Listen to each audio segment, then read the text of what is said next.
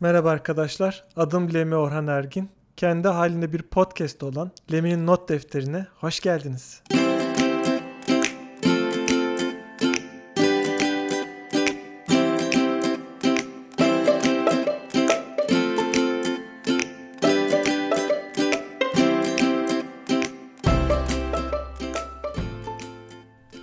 Podcast'imizi Etsy'de geçen çok ilginç bir hikayeyle başlamak istiyorum.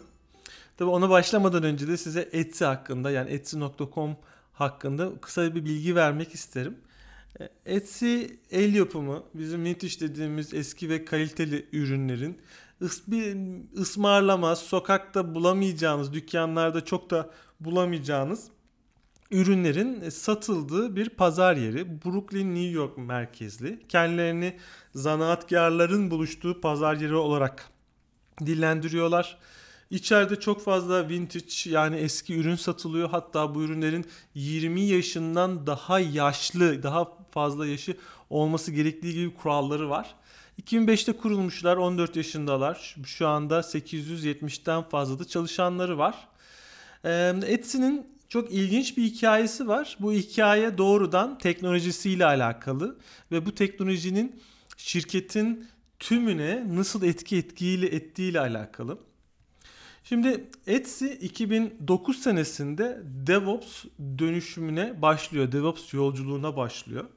Ee, ve 2014'e geldiklerinde 200 milyon dolarlık bir e, büyük bir e, gelire sahip oluyorlar. Bu 2018'de bu gelirleri 600 milyon doların üstüne çıkıyor. Yani bu DevOps dönüşümü çok büyük bir dönüşüm ve çok başarılı bir dönüşüm. Dünyada başarılı dönüşümler arasında. Ee, Tabi bu dönüşüme onlar Sprouter adını verdikleri e, bir teknolojilerinin e, dönüşümü adını da veriyorlar. E, Sprouter çok ünlü bir teknoloji onlar için e, ve bu doğrudan şirketlerinin temellerini sarsıcı etkilere de sahip. Bu DevOps dönüşümü doğrudan Sprouter'ı kaldırmak üzerine. Şimdi Sprouter dediğimiz ürün 2007 e, senesinde geliştirilmeye başlanmış ve yaptığı tek şey şu. Stored prosedürlerin routerlığını yapmak. Ya Sprouter kelimesi zaten Stored Procedure Router'ın kısaltılmışı e, ve başarmak istediği şey e, yazılımcılarla veri taban uzmanlarının yani geliştiricilerle database veri tabanı takımlarının beraber ahenk içinde çalışmalarını sağlamak. E, tam e, veri tabanıyla e, yazılım frontend arasında bir yerde bulunuyor bu Sprouter.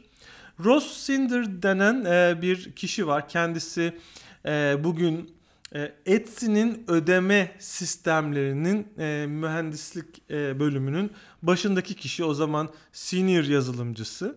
E, onun 2011'de söyle, yaptığı ilginç bir sunumda şöyle söylüyor. Şimdi yazılımcılar e, Etsy'nin frontend'i ve bütün mimarisi PHP'de yazılmış. Geliştiriciler PHP'de yazarken veri tabanları uzmanları da SQL yazsınlar. Yazılımcılar SQL ile uğraşmasın Veri tabanı uzmanları sistemle uğraşmasın. Sprouter tam bu ikisinin ortasında olsun. Yani e, PHP yazan yazılımcılar bu tam ortada bulunan e, Sprouter sayesinde database hakkında, veri tabanı hakkında hiçbir e, şey bilmek zorunda kalmıyorlar. E, bu doğrudan business logic'i saklamak anlamına geliyor. E, veri tabanı uzmanları da stored prosedürler yazarak aslında bir nevi e, yazılımcılara yani sistemi yazan e, yazılımcılara e, veri tabanı ile alakalı tüm her şeyi kendileri hazırlamış oluyorlar. E, Sprouter bunun tam ortasında. Lakin ne zaman business logic ilk ilk başta çok güzel başlıyor. E, lakin ne zaman bu business logic dediğimiz bu iş mantığında yeni feature'lar, yeni özellikler eklenmeye başlıyor. O zaman yazılımcılarla veri tabanı takımları arasında ciddi bir sürtüşme başlıyor. Çünkü neredeyse ekledikleri her yeni özellik için veri tabanı uzmanları yani DBA'ler yeni stored prosedürler eklemek zorunda kalıyorlar. Bu şu anlama geliyor. e, yazılımcılar yeni bir fonksiyon istediği zaman veri tabanı uzmanlarına gidiyorlar ve ondan sonra da bol bol bürokrasi, hiyerarşi, planlama, önceliklendirme süreci başlıyor. Yani e, bu iletişim maliyeti oluşuyor. E, yazılımcılar yeni bir e, özellik eklemeden önce mutlaka veri tabanı uzmanlarıyla, DBA'lerle el sıkışmaları gerekiyor. Tarihlerde el sıkışmaları gerekiyor. Canlıya çıkışlarda el sıkışmaları gerekiyor. Bol bol toplantı oluyor doğal olarak. Ve canlıya çıkışlar ciddi anlamda yavaşlıyor. Bu Sprouter ilk başta çok güzel, e, çok iyi niyetli başlasa başlamış olmasına rağmen yazılım ekipleriyle veri tabanı ekipleri arasında ciddi bir bağımlılık yaratıyor. Hani bizim bazen bahsettiğimiz tight coupling yani çok sıkı ilişki, bağımlılık, çok sıkı e, ilişki ciddi anlamda geliştirme, test ve deployment aşamalarında yavaşlığa neden oluyor ve, ve yazılımcıların bunları yapmasını engelliyor. Hatta sistem öyle bir noktaya geliyor ki Sprouter'da yaptığın, Sprouter uygulamasını katmanında yaptığın herhangi bir değişiklik e, hem yazılım tarafını hem de veri tabanı tarafını etkiliyor. Böylelikle bir anda Sprout artık elinizde iki sistem yok. Yani e, PHP'de yazılmış e, tüm sistem ve veri tabanı yok. Artı artık 3 sistem var. Yazılım bölümü, Sprouter ve database. Hatta öyle bir noktaya geliyor ki e, Sprouter için single point of failure deniyor. Yani başarısız olabilmek ola, başarısızlığa neden olabilecek tek nokta. Öyle bir nokta en zayıf halka. E, Sprouter eğer ki başarısız olursa, inerse, bir şekilde çalışmazsa bütün sistem bundan etkileniyor. Bu nedenle Sprouter'a yapılan herhangi bir deployment kısa bir e, çalışmamaya neden oluyor. Sistem kısa süreli çalışmıyor. Sprouter e, iş kurallarının değişi, sürekli değişmesi nedeniyle tam anlamıyla şirket içerisinde koordinasyon ve önceliklendirme adına ciddi bir mücadeleye neden oluyor. Şirket tam anlamıyla toprak yolda ilerleyen bir gemi gibi sürtüne sürtüne ilerliyor.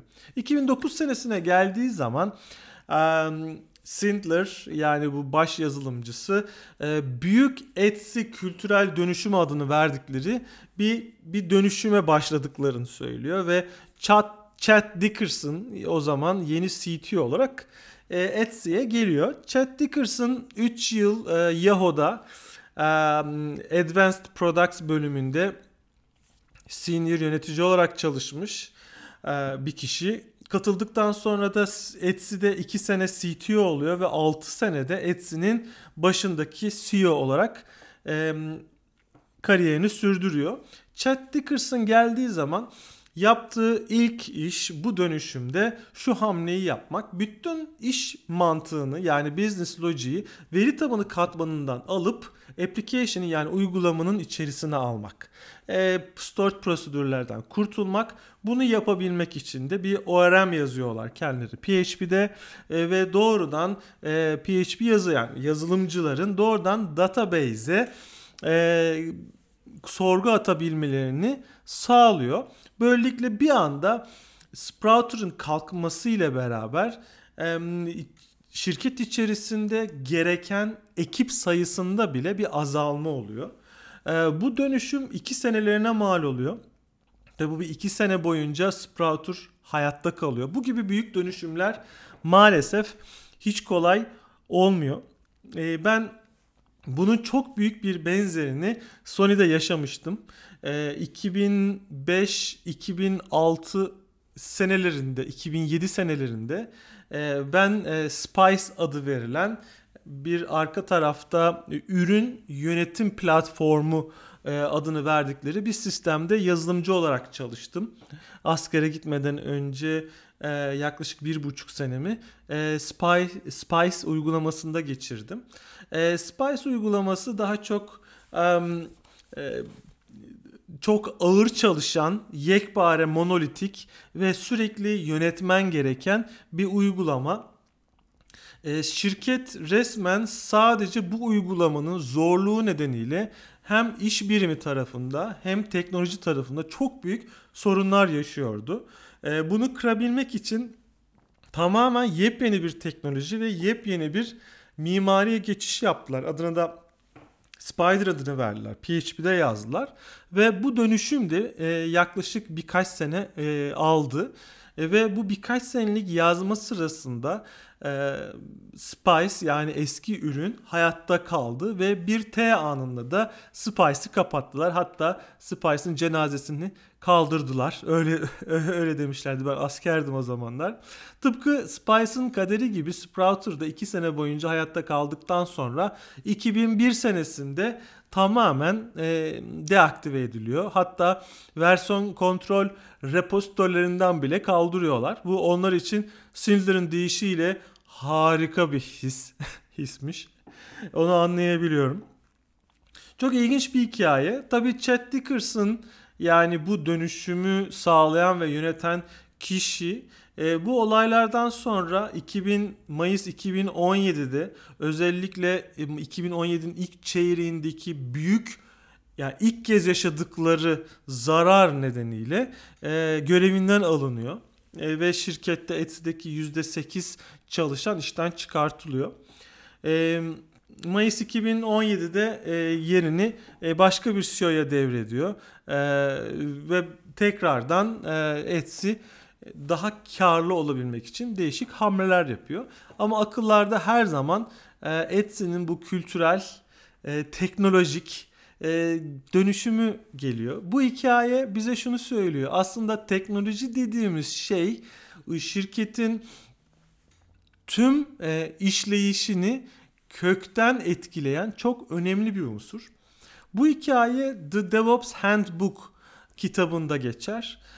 Ben The DevOps Handbook kitabını e, çok etkileyici buluyorum. E, keza bu konularda yani DevOps kavramları konusunda e, şirket kültürü e, kavramları konusunda çok özel bilgiler ve hikayeler barındırıyor.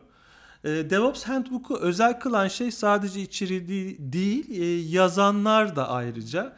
E, size ufak kısaca e, onlardan da bahsetmek isterim.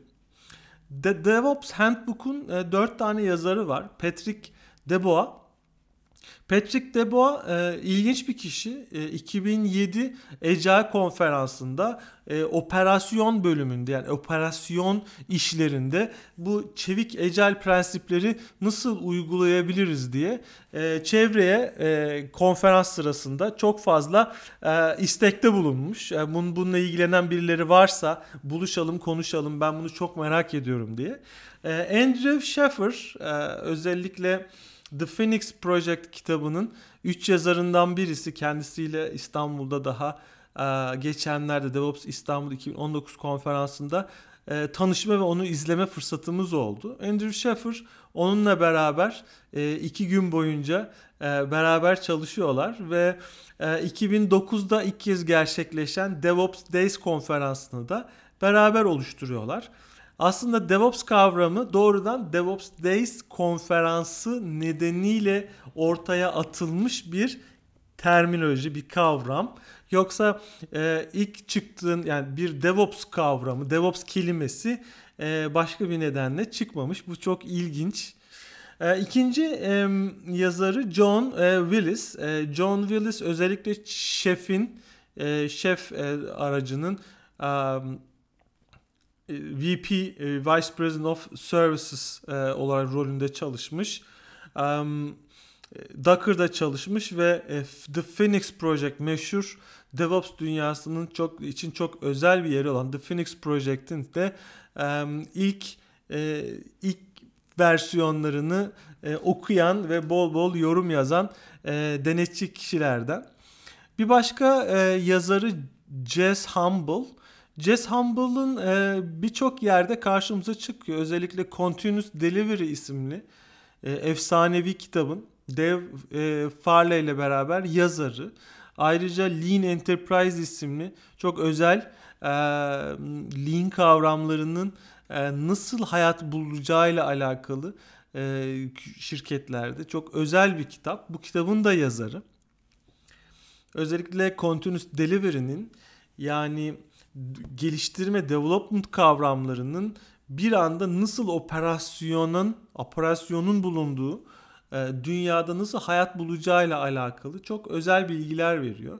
Jess Humble bu yüzden çok güçlü bir isim. Dördüncü ve son isim, isim ise Gene Kim. Um, The Phoenix Project uh, ve Accelerate isimli diğer iki efsanevi kitabında yazarları arasında kendisi ödüllü bir CTO, Tripwire'ın 13 sene boyunca CTO'luğunu yapmış bir kişi ve bu sene yani 2019 içerisinde çıkması beklenen hatta bu aralar draftı e, internette e, Twitter'da takip edebilirsiniz. E, kulaktan kulağa elden ele yayılıyor. E, birkaç tane e, şeyi tabii ki e, chapter'ı e, yazarlar tarafından dağıtılıyor. The Unicorn Project kitabında e, yazarları arasında olacak. E, bu kitap e, çok etkileyici. Etsy'nin bu teknolojik dönüşümüyle beraber kültürel dönüşümünün nasıl tetiklendiği ile alakalı harikulade e, bilgiler veriyor ve bu hikayeyi orada bizlerle paylaşıyor.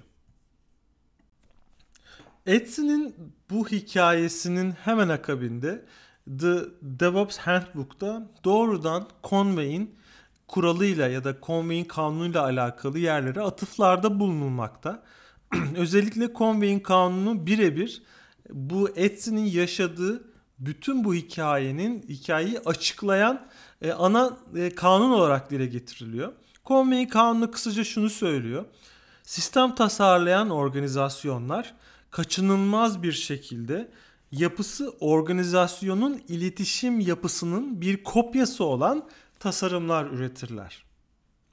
Şimdi bu kanun Conway kanun dediğimiz kişi yani bir, bir e, dediğimiz e, bu açıklama aslında doğrudan e, Etsy'nin yaşadığı bütün bu e, probleme ve bunun çözümünün neden olduğuyla nasıl başarılabildiğiyle alakalı bir ipucu sunuyor. E, detaylarına bu konuşmada ciddi anlamda gireceğiz. E, ben her zaman bu gibi kavramları ortaya atan kişilerin biraz da geçmişini merak ederim. E, Conway'in kanunu e, dediğimizde e, Conway'den Melvin Conway'den bahsediyoruz. Aslında Melvin Conway Conway'in kanunu gibi bir e, kavram ortaya atmıyor. Conway's Law e, kavramını atan başka bir yer. E, sadece kendi makalesinde fikirlerinden bahsediyor ama e, zaman içerisinde bu fikirlerin bazıları Conway'in kanunu olarak literatürde yer buluyor. Melvin Edward Conway 1900'lü e, yılların ilk döneminde yaşayan bir bilgisayar bilimcisi, programcısı ve hacker. Kendisi 1950'lerde 60'larda bir fiil e, yazılım ekosistemine katkı yapan önemli isimlerden. Kendisi e, lisans ve yüksek lisansı fizik ve doktorası matematik olan e, erken dönemli bir e, bilgisayar bilimcisi. Robert C. Martin'in şunu dediklerini belki duymuş olabilirsiniz. Bilgisayar e, yazılım ekosisteminin ilk dönemleri özellikle 1980'lere kadar bizim yazılımcı ya da yazılım bilimci, bilgisayar bilimci dediğimiz kişilerin neredeyse tamamı fizik, matematik e, gibi e, alanların akademisyenleriydi. Yani yaşça belli bir noktaya gelmiş, akademik geçmişi olan, daha disiplinli, daha doğrusu e, profesyonel e, mesleki disipline sahip kişilerden oluşuyordu. 1980'lerden sonra özellikle yazılım ve bilgisayar bilimleriyle alakalı üniversiteler yeni mezunlar vermeye başladıklarında 20'li yaşlarını yaşayan genç yazılımcılar sisteme dahil oldular ve bu e, yazılım mesleğinin profesyonel kalitesi ciddi anlamda düşmüş oldu ve bu düşüş kadınların da yazılımdan e, belli başlı nedenlerle ufak ufak uzaklaşmasına ve kadın erkek sayıca dengesinin bozulmasına neden oldu. E, bunu bir parantez olarak kapatalım. E, Melvin Conway e, o dönemlerde özellikle korütün dediğimiz e, kavramı ortaya atan e, makalesiyle de tanınır. Korütün dediğimiz şey şu. Sizin bir e, compiler'ınız var, derleyici ve sizin kodunuzu çalışan başka bir hale, makinenin anlayabileceği bir hale dönüştürmeye çalışıyor. E, lakin ilk dönem compiler'lar sadece one pass compiler, single pass compiler olarak geçiyor. Yani sizin kodunuzu, yazdığınız kodu tek seferde çalışan hali çevirmeye çalışıyor. Lakin e, bu e, kod yazdığınız programlama dilinin e, özelliklerinin kısıtlı olmasına da neden oluyor. E, sizin compiler'ınız bunu desteklemezse e, ya birçok feature ekleyemez hale geliyorsunuz.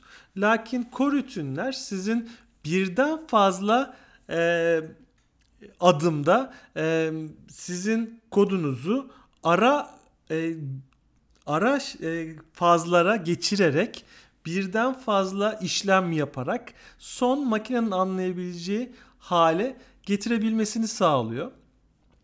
E, bu sayede e, compilerlar aşama kaydediyorlar ve birçok dil bu korütünler sayesinde hayatımızı bu hayatımıza geliyor. Çok önemli bir e, önemli bir buluş, önemli bir kavram. E, Mel Conway'in e, makalesi ilginç çünkü bu 50'den fazla yıl önce e, ortaya atılmış bir fikrin mikroservis kavramının ana temelini oluşturduğunu bilmek insanı tüylerini diken diken ediyor değil mi? Yani benim ediyor şahsen. Ee, 1967 senesinde Mel Conway bir makale hazırlıyor. How do committees invent? Yani komiteler, gruplar e, nasıl icat yaparlar konusu başlığında e, bir makale yazıyor ve bunu Harvard Business Review'e gönderiyor. Harvard Business Review bunu reddediyor. E, ve bunu reddetmesi, reddetmesinin nedeni ee, çok fazla hipotez olması ve bu tezlerini tam anlamıyla ispatlamamış olması. O da e, de o zamanın e, Datamation adı verilen bir e, mag, bir, bir dergi var. E, yani IT dergisi. E, ve o dergiye gönderiyor ve Nisan 1968'de makalesi yayınlanıyor. E, kendisi bilgisayar bilimcisi e, lakin oluşturmak istediği bu kavramlar makalesinde anlatmak istediği kavramlar sadece yazılım sistemleriyle alakalı olsun istemiyor. E, ancak yayınlandığı dergi bir bilgi bir yazılım dergisi, bir IT dergisi olduğu için uzun seneler Conway'in fikirlerinin sadece doğrudan yazılımla alakalı e, olduğu düşünülüyor. Um, oysa ki öyle değil. Um, 1975'e geldiğimizde Conway'in bu fikirleri The Mythical Man Month yani Brooks'un meşhur kitabı Adam Ay Efsanesi isimli e, hani gün e, adam gün adam ay e, dediğimiz kavramlar vardır. Orada da e, adam ay efsanesi e, başlığıyla e, yayınlanan e, meşhur e, kült kitabında e, Conway'in bu fikirlerinden bahsediliyor ve bu fikirleri verirken de Conway'in kanunu diyor. Conway's Law kelimesini kullanıyor. Daha sonra işleyeceğiz. İçerisinde Brooks Law dediğimiz yani e, Brooks'un kanunu da adını verdiğimiz bir kanundan da bahsediyor. E, bu kitabın 10. chapter, 10. bölümü e, dokümantasyonun öneminden ve dokümantasyonun etkilerinden bahseder. Ve dokümantasyonun öneminden bahsederken organizasyonel şemanın sistemin oluşturulan sistemin nasıl etkileyeceğini belirtir Brooks. Orada da Conway'in kanuna da e, refere eder. Şimdi kanuna tekrar dönersek tekrar şöyle bir hatırlayalım.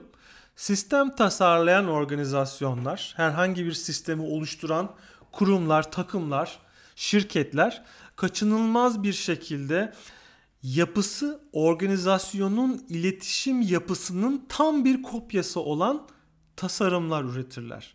Yani bakıldığı zaman organizasyonel yapı, organizasyonun iletişim yapısı doğrudan sistemin tasarımına eşittir. Sistemin tasarımını etkiler diyebilirsiniz. E, Malcolm Way bu kavramı açıklamak için tabii kendi en uzman olduğu şeyden örnek verir. E, buna e, multi-pass compiler'dan öne, örnek verir. Mesela çok e, aşamalı compiler'dan. E, burada e, bir kodu e, çalışan bir hale getirebilmek için kodu e, satır satır parça parça e, traverse etmek yani üzerinden geçmek gerekir ve bir kod çalışan başka bir koda dönüşür ve çalışan kodda uygulamanın daha doğrusu bilgisayarın çalıştırabileceği kod oluyor. E, makinenin anlayabileceği kavram oluyor. E, Melvin Conway 1968'de ufak minik bir deney yapıyor. Elinde iki tane compiler hazırlaması gereken bir proje var. Bir COBOL projesi bir de Algol projesi. COBOL'de de compiler yazması gerekiyor. Algol'de de. E, bunu iki gruba veriyor. Bir grupta 5 kişi var. Bir grupta 3 kişi var. 5 kişilik gruba COBOL, 3 kişilik gruba da Algol compiler'ı yazma görevi veriyor. Ve en sonunda ne çıkıyor biliyor musunuz? COBOL compiler'ı 5 fazlı, Algol compiler'da 3 fazlı oluyor. Yani çalışanlar, çalışanların sayısı doğrudan compiler'ın iç mimarisini etkiliyor. Bu onu çok etki bu ya bu bu e, deney aslında doğrudan fikirlerini şekillendirmesini sağlıyor. E, Eric Raymond ise The Cathedral and the Bazaar Musings on Linux and Open Source by an Accidental Revolutionary isimli e, bir çalışmasında e, Conway'in bu jargonunu, bu kavramını, bu hikayesini kendisi başka bir hikayeyle, e, başka bir deyişle destekliyor. E, diyor ki organizasyonların yazılım ve e, yazılım ve organizasyonel yapıları birbirine çok benzerdir. Mesela eğer ki bir compiler üzerinde 4 grup çalışıyorsa eline mutlaka 4 fazlı, 4 geçişli bir compiler gelir diyor. E, bu da aslında Mel Conway'in yaşadığı geçmiş hikayenin çok bir benzeri. Şimdi biraz daha bu tezi, Mel Conway'in bu tezini biraz daha açalım ve Conway's Law yani Conway'in kanunu dediğimiz şeyin ne olduğunu biraz daha irdelemeye çalışalım. E, bu kanunu birkaç farklı şekilde dillendirebiliriz. Mesela tasarım eforu iletişim ihtiyacı çerçevesinde belirlenmelidir diyebiliriz rahatlıkla. Yani bir şeyin bir tasarımın ne kadar efora ihtiyacı olacağı, ne kadar süreceği, ne kadar enerjiye, ne kadar çabaya ne, e, gereksinim duyduğu aslında onu yapacak, onu geliştirecek, o tasarımı hayat bulduracak kişilerin iletişimlerinin ne kadar ne kadar e, olduğuyla birebir ilişkilidir diyor. Bu çok ilginç. Bunu biraz daha açacağız e, önümüzdeki dakikalarda. Mesela bir başkası bir başka şekilde şöyle dillendirilebilir. İyi bir sistem insanlar arasındaki iletişim problemlerini doğru adresler ve fark edilmesini sağlar.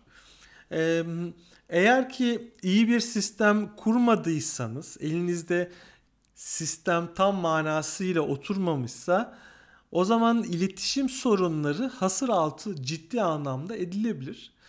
Ee, yaşadığınız özellikle şirket içerisinde yaşadığınız çeşitli sorunlara bir hatırlamaya çalışın. Ee, bunların birçoğu e, iletişim sorunları, doğrudan yaşanan problemlerin e, hasır altı edildiği, gizlendiği, hatta gün yüzüne çıkmadığı e, durumlarla karşılaşabiliyoruz.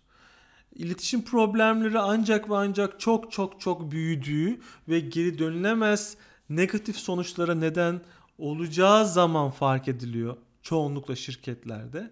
Oysaki iyi bir sistem insanlar arasındaki olası iletişim problemlerini gün yüzüne çıkartan, onları onları fark etmemizi olabildiği kadar erken fark etmemizi sağlayan sistemler oluyor. E, bu bu çok önemli.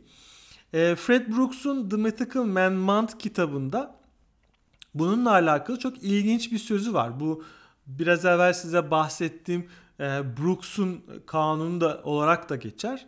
E, eğer ki bir proje, bir yazılım projesi geç kalmışsa ona eklenen her insan gücü onu daha onun daha çok geç kalmasına neden olur. Özellikle e, çok e, sıkı bir takviminiz varsa, yetiştirmeniz gerekiyorsa e, bir yazılım ekibinin sayısını, çalışanların sayısını arttırmak ona ciddi anlamda negatif etki yapıyor.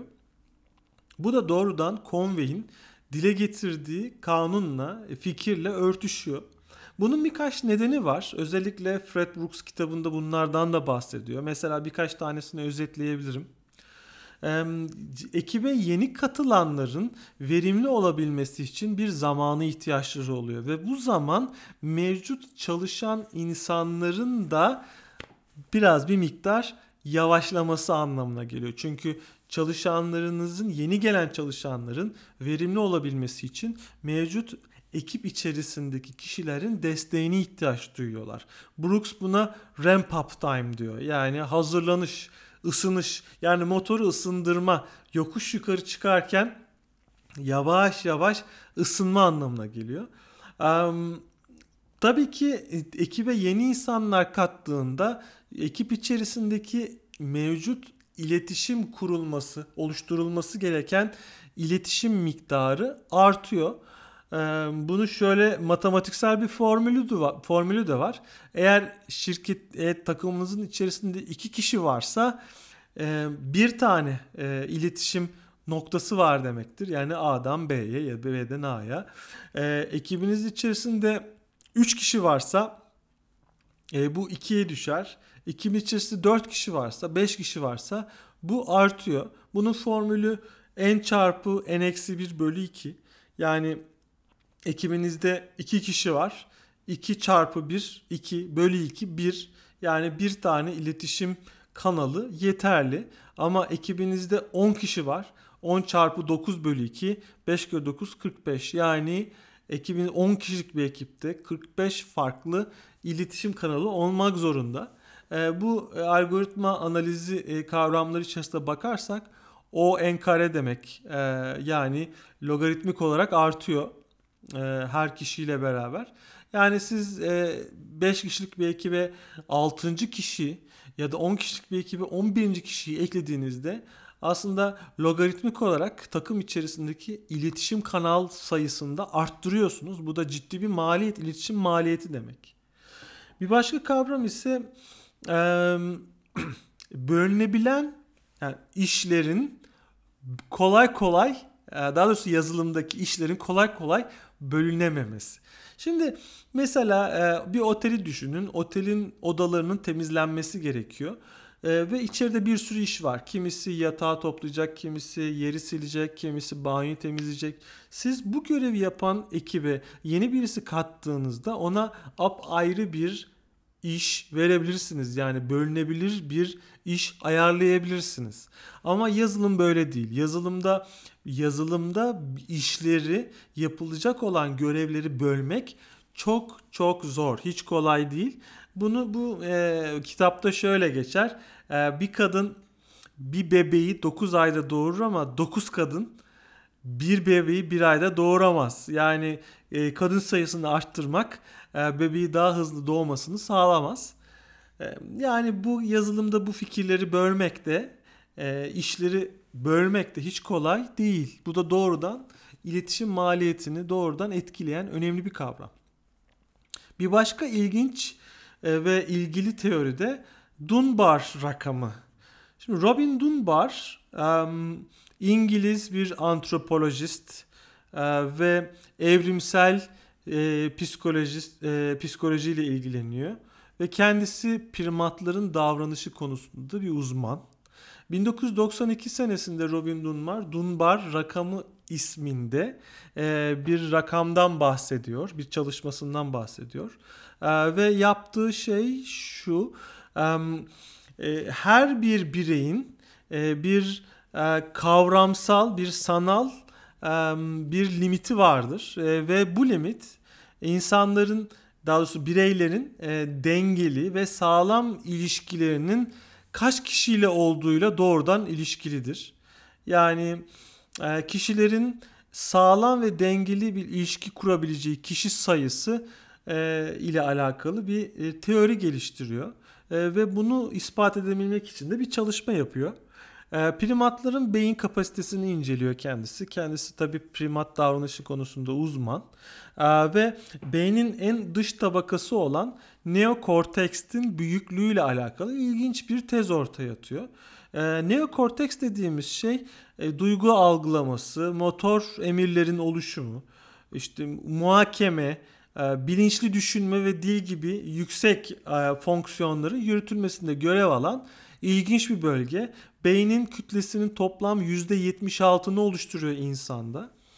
E, ve insan bilinci e, neokorteksin kapasitesiyle doğru orantılı olduğu düşünülüyor bugün. Şimdi neokorteks primatlarda e, beyni oranı yani beynin geri kalanına oranı değişkenlik gösteriyor. E, özellikle maymunlarda e, neokorteksin geri kalan beynin geri kalanından iki kat daha büyükse e, bir sosyal grubunun bağlı olduğu sosyal grubun ortalama büyüklüğünün 10 olduğu 10 olduğu ortaya çıkıyor. olduğunu fark etmişler. E, beynin geri kalanından neokorteks 3 kat daha büyükse bu sayı bir anda 80'e çıkıyor. İnsanda ise bu kat daha büyük. %76 demiştik. %76 ile o aklım şöyle bir rakam çıkıyor. İnsanlar toplam 150 kişilik bir sosyal bir grup grupa üye olarak hissediyorlar kendilerini. Bunların 5'i dostlar yani en yakın 5 kişi, 5 dost 15 tane güvendiği arkadaşı, 35 tane de çok e, yakın arkadaşı şeklinde sıralayabiliyoruz ve 150 tane de e, maksimum arkadaş arkadaşlık kurabiliyor insanlar. Bu Dunbar rakamı insanların ilgi duyabileceği, sağlam bir iletişim kurabileceği maksimum sayıyı söylüyor. Bu sayı çerçevesinde şirketler ve ekipler e, yapılana yapılanıyorlar. Bu rakamı ciddi anlamda düşünüyorlar e, ve e, organizasyonel yapılarında hesaplarken bu rakamları Dunbar rakamını özellikle e, ilgi alanlarının ortasına yerleştiriyorlar. Şimdi ilginç bir çalışma daha var. Size bu çalışmalardan bahsediyorum. E, birazdan e, Conway'in bu kanunun bu çalışmaların ışığında nasıl yorumlanabileceğinden de bahsedeceğim. E, bu çalışma Harvard Business School'da yapılmış. Adı da şu Exploring the Duality Between Product and Organizational Architectures A Test of Mirroring Hypothesis. Şimdi e, bu kavrama e, aynalama hipotezi diyorlar. Aynalama hipotezi dediğimiz şey aslında Conway kanunun bir başka ismi. Aynalama e, hipotezi şunu söylüyor. Bir ürünün mimarisi o ürünü oluşturan organizasyonun yapısını doğrudan yansıtır. Aynısıdır. E, çok ilginç. E, bunu yaparken de bir ürünün yani organizasyonları incelemişler ve organizasyonların kendi yapılarının ürünün performansına bilerek ya da bilmeyerek etki ettiğini de bulmuşlar. Özellikle e, modülerlik yani uygulamanın geliştirilen uygulamanın modüler olup olmaması veya da ne kadar modüler olması doğrudan onu geliştiren ekiplerin e, büyüklükleri ve şirketin ne kadar modüler bölümlerden ve ekiplerden oluşup oluşmadığıyla alakalı olduğunu fark etmişler. Doğrudan bilimsel çalışmalar Conway'in kuralının şu anda yaşandığını e, ve şirketlere etki ettiğini dile getiriyorlar. E, özellikle e, kullandığımız araçlar e, birçok araç kullanıyoruz. Online araçlar, offline araçlar, tahtalar kullanıyoruz. Jira'yı kullanıyoruz. E, bug tracking tool'ları kullanıyoruz. Birbirimize iş açıyoruz. Geliştirmeler yapıyoruz. E, bizi organizasyonel şemamızı belirleyen şey bu araçlar değil. E, araçlar doğrudan bizim süreçlerimizi yansıtıyor. Yani bizim süreçlerimiz doğrudan araçlarımızın etkisiyle oluşuyorlar. O nedenle insanlar arasındaki ilişkilerde bulunan sorunları araçlar hiçbir zaman çözemezler.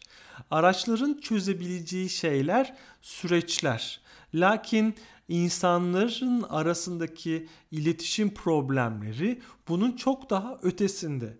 Ha, araçlar doğru aracı seçerseniz, kullanmak için doğru bir araç seçerseniz o zaman insanların e, insanların dahil olduğu süreçlerde bir takım değişiklikleri tetikleyebilirsiniz. Lakin e, o var olan sorunları çözemezsiniz. Sizin geliştirdiğiniz kod takım arkadaşlarınızın e, takım arkadaşlarınızdan kimle daha yakın çalışıyorsanız onun yazdığı koda benzeyecektir. Şimdi bununla alakalı ilginç çalışmalar da var. Er ya da geç sizin geliştirirken sizin iletişim kurduğunuz, fikir aldığınız, kodu kodu yazarken destek aldınız, pair aldınız, pair oldunuz. Kim varsa onların stiline yakın olacaktır. E, çoğunlukla yazılımdaki sorunlar e, özellikle kimsenin e, kimsenin haberi olmayan değişikliklerden kaynaklanırlar. Yani yazılım geliştirme bir e, karar alma fırtınası yaratır. Siz yazılım geliştirirken sürekli kararlar alırsınız. Tasarımsal kararlar alırsınız. E, kullandığınız iş mantığını uygulamaya çalışırken teknolojide kararlar alırsınız ama sürekli bir karar alırsınız ve bu kararlar çoğunlukla gizlidir, bilinmez. Başkaları tarafından bu kararlar alırken nelere dikkat ettiğiniz, neler sizi bu karara almaya itiyor. Çoğunlukla bunlar dokümente edilmez. Ve bunlar bir anda gizli kalır ve ekip bunlardan habersiz kendi geliştirmelerini yaparlar. Herkes kendi kararlarını alarak ilerlerler ve bir süre sonra da yanlış bilgi ve bilgilendirme nedeniyle ekip ve şirket tek tam anlamıyla sürünmeye başlar. Ee, bir süre sonra baktığınızda e, elinizde 5 kişilik bir ekip vardır. Kod 5 parçaya bölünmüş gibidir. Her yediğin yoğurt yiyişi farklıdır sözü gibi her yazılımcının kendine ait bir kod yazma stili olduğunu fark edersiniz. E, ve bu çok garip gelir. Çünkü bir koda baktığınızda bunu Lemi yazmış, bunu X yazmış, bunu Y yazmış diyebilecek kadar kodun yazılış şeklinden o kodun kimin yazdığını fark edersiniz. Oysa ki bu çok tehlikelidir. Ancak bu dikkat edilmezse yani bu iletişimsizlik, bu problem Conveying kanununa göre bu noktaya gideceği ayan beyan aşikardır. İsterseniz biraz organizasyonların nasıl şekillendiğini, yapıları nasıl oluşturduklarından bahsedelim. Doktor Fernand Roberto Fernandez DevOps değer akışlarını nasıl tasarlarız konusunda çok önemli bilgiler verdiği yazıları ve kitapları var. Kendisi e, MIT Sloan School of Management'ta e, yönetim alanında profesör ve şirketleri, organizasyonları 3 ana gruba bölüyor. E, bunlardan bir tanesi fonksiyon odaklı ya da işlevsel yönelimli organizasyonlar. Functional Oriented Organizations diye geçiyor. Bu organizasyonlarda en önemli kavram eğer ki siz teknoloji e, ile ilgileniyorsanız teknik kabiliyetleriniz.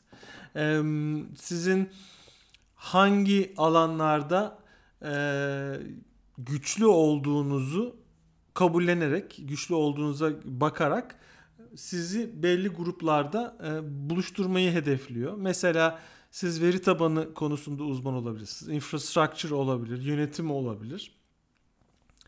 Kullanıcı ara birimi olabilir. Mimari olabilir.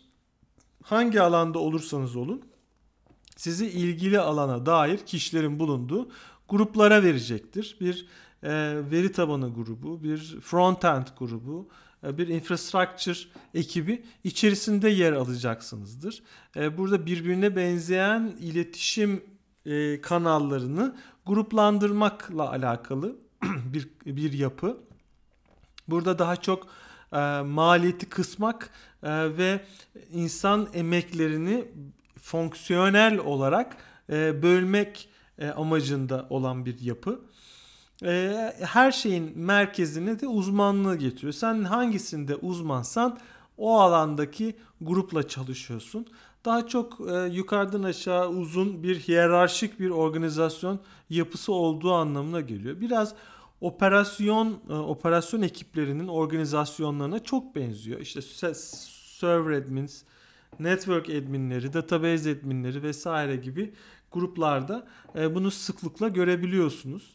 Ee, bu ekiplerin çoğunlukla uzun teslim süreleri vardır. Çünkü özellikle kompleks yani karmaşık aktivitelerde e, bol bol işte ticket aç, ticket'ın kapanmasını bekle, e, bol bol koordinasyon yap. E, bir şeyi oluşturduktan sonra, bir ticket'ı çözdükten sonra, bir işi bitirdikten sonra bunu başka gruplara ya da başka kişilere aktar adımları bu fonksiyonel yapılarda çok fazla e, karşılaşılan bir durum. E, çok e, dikkat ederseniz çok fazla iletişim kanalının olmadığı belli başlı kişiler ya da belli başlı belli başlı araçlar sayesinde iletişim kurulduğu bir yapıdan bahsediyoruz.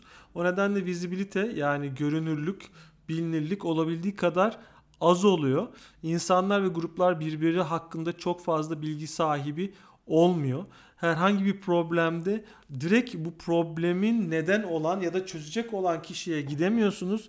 Bunu onun yöneticisine e, haber vermeniz, hani plaza Türkçesiyle eskale etmeniz gerekiyor. Ee, özellikle deployment süreçlerini hızlandırmaya başladığınızda, frekansını arttırdığınızda e, çok fazla sorunla karşılaşıyorsunuz. Çünkü arasındaki iletişim sorunu, iletişim kanalları sizi ciddi anlamda yavaşlatmaya başlıyor. Ee, bir dönem e, Sony'de çalışırken Hindistan'daki ekiplerle çalışma fırsatı bulmuştuk. DevOps daha doğrusu deployment ve infrastructure ekipleri Hindistan'daydı. Ee, ve biz deployment yapabilmek için bol bol ticket açmak e, ve bol bol yazışmak, mesajlaşmak, dert anlatmak, var olan sorunların neden olduğunu ve nasıl çözüleceği konusunda bol bol fikir vermek zorundaydık. Bu bizi ciddi anlamda yavaşlatıyordu. E, daha sonraki yıllarda e, özellikle infrastructure ve DevOps kavramlarına odaklanan e, platform mühendisleri ekibe dahil olmaya başlayarak bütün bu e, bürokrasi, hiyerarşi ve iletişimdeki sorunların üstesinden gelmeyi başardılar. Bir başka organizasyonel yapı ise Matrix yönelimli ya da Matrix organizasyonlar. Matrix organizasyonlarda da çalıştım. Ee, biraz kafa karıştırıcı. Yani sizin bir yöneticiniz yok. Birden fazla hesap vermeniz gereken yöneticiler var. Ee, bu e, hakikaten çalışan için bir ömür törbüsü oluyor bazen. Çünkü ne bileyim sizin e, izninizi veren kişi, izninizi onaylayan kişi biriyken sizin teknik anlamda yeterliğinizi değerlendirecek olan kişi bir başkası oluyor. Özellikle performans görüşmeleri ya da e, bir konudaki görüşmek istediğinizde karşınızdaki kişi sizi ya hiç tanımıyor oluyor ya da sizi sadece üstün körü gözlemleyen e, ya da üstün körü tanıyan birisi ol, olabiliyor. E, Matrix yapılar bazen e, şirketlerin e, kendilerini mecbur hissettikleri yapılar oluyor. Özellikle e, çok e, çok bölümlü, e, çok ülkede yer alan, e, çok fazla birbiriyle ilişkili e, organizasyonların e, oluşturduğu yapılar oluyor. Üçüncü ve son ise e, pazar yönelimli ya da pazar odaklı organizasyonlar. E, burada önemli olan müşteri ihtiyaçlarına olabildiği kadar hızlı cevap verebilmek ve bu hızı, bu cevabı optimize etmeye çalışmak. E, bunu yapabilmek için olabildiği kadar yatay bir organizasyon yapıya sahip olmanız gerekiyor çok fazla ast üst ilişkisinin olmadığı ve e, çapraz fonksiyonlu, çapraz yetenekli insanların çok çeşitli yeteneklere sahip, çapraz çok disiplinli insanların bir arada çalıştığına denk geliyoruz. Mühendislikle pazarlamanın, mühendislikle iş birimlerinin, pazarlamayla operasyonun beraber yakın çalıştığı şirketler daha çok böyle şirketler. Amazon, Netflix gibi şirketlerde e, ekiplerin özellikle servis ekiplerinin e, üzerinde çalıştığı ve geliştirdiği servislerin neredeyse her şeyinden ama her şeyinden sorumlu olduğunu görüyoruz. Burada development yani geliştirme, testing, güvenlik, deploy etme, yükleme, sunucuları yükleme, bunları yönetme, hatta müşteri servis, müşteriye olan verdikleri destek dahil fikirden o servisin emekliye ayrılıp sistemden çıkıncaya kadar ki süre içerisinde yaşadığı her şeyden ama her şeyden sorumlu olan ekiplerden bahsediyoruz. Bunu başarabilmek için gerçekten de cross functional dediğimiz yani çok fonksiyonlu, çok e, farklı yetkinlikleri çok bulunan bağımsız bir ekibin olması gerekiyor. Buradaki ana kavram e, çok yetkinlikli e, olmak e, ve e, bağımsız olmak. Yani başka ekiplere e, bağımlılığının olmaması. E, bu gibi ekipler e, çok fazla deney yapma fırsatı bulabiliyorlar. Çünkü çoğunlukla küçük oluyorlar e, ve yeni bilgi, yeni fikirleri, yeni feature'ları, yeni özellikleri hızlı canlıya çıkabiliyorlar. Eğer ki başka ekiplerle bağımlılıkları yoksa ki olmadığını öngörüyoruz. O zaman e, olası bug'larda, olası problemleri hızlı bir şekilde fixleyip canlıya çıkabiliyorlar.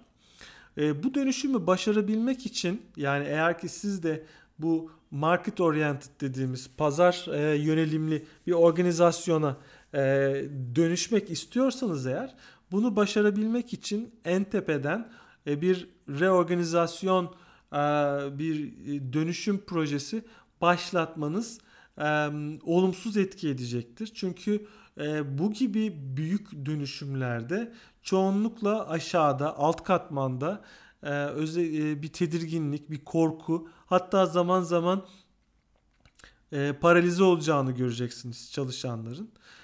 Özellikle fonksiyonel olarak güçlü yani yetkin Ops'lar, QA'ler, infosec alanında e, çok e, sağlam yetkinliklere sahip e, kişilerin nasıl davranacağını bilemeyecek, bilemediklerini, ekiplerin reorganize olamadıklarını göreceksiniz. Bunun yerine bu yukarıdan aşağı yani yönetimden bütün aşağı verilen bir emir gibi değil, daha çok yüksek güven odaklı bir kültürün oluşturmakla başlamak gerekiyor. Ee, insanların e, birbirine tam anlamıyla güvenebilmeleri için olabildiği kadar fazla şeffaflığa ihtiyaç var. Buradaki şeffaflık e, önceliklendirmede de dahil. Yani bir şirkette hangi işin nasıl önceliklendirildiğinin de olabildiği kadar şeffaf olabilmesi gerekiyor. Ne kadar şeffafsa o kadar sıkı tartışılabiliyor içeride ee, ve bu, bu tartışmalar sonucunda da güven ilişkisi zaman içerisinde kuruluyor. Yani bu bu yapıya dönüşüm için sıkı bir güven ve olabildiği kadar fazla şeffaflık şart. Ee, ve bunu yaparken zaten şirket kendi kendine e, dönüşmeye başlıyor. E, ve e, var olan sorunlar kendi kendine ortaya çıkıp çözülmeye başlıyor. E, çok fazla hatırlarsınız Toyota'nın başarısından bahseden kitaplar var. İşte Toyota Way, Toyota'nın yolu, Toyota'nın yöntemi e, gibi kavramlar ve kitapları çok fazla görüyorsunuz. Onların başarısının altında e, aslında organizasyonel yapısı yatmaz. Onların başarısının altında yetkinlikleri e, ve alışkanlıkları yani mesleki ritüelleri ve alışkanlıkları yatar insanların. E, o nedenle e, Toyota'nın başarısının altındaki başarısını anlatan kitapları okuduğunuzda onların yaptığını yapmanın sizi başarılı kılacağını hissediyor olabilirsiniz. Keza Spotify modelini de o ilk okuduğunuzda keza ben de bunu kesinlikle biz de uygulamalıyız dediğimi hatırlıyorum. E yani onlar başarılı oluyorsa bizim başarılı olmama gibi bir lüksümüz yok. Biz de rahatlıkla başarılı olabiliriz e, hissiyatına kapılabiliyorsunuz. Oysa ki her organizasyonun kendine ait bir dinamiği var ve içerisindeki çalışanların da kendilerine ait yetkinlikleri, ihtiyaçları, sorunları var ve alışkanlıkları var. Kendine ait her şirketin kendine ait çok özel kurum kültürleri var. Bu nedenle e, bir şirketi dönüştürmek e, başarılı dönüşüm projelerinin projelerinde uygulanan yöntemleri uygulanarak hiçbir zaman olmuyor. E, bugün DHH'in yani Ruby on Rails kitabının yazarı David Heinever Heinzen'in çok ilginç bir tweetine denk geldim. Küçük şirketlerde büyük şirketlerin uyguladığı pratikleri uygulayarak başarılı olamazsınız diyor.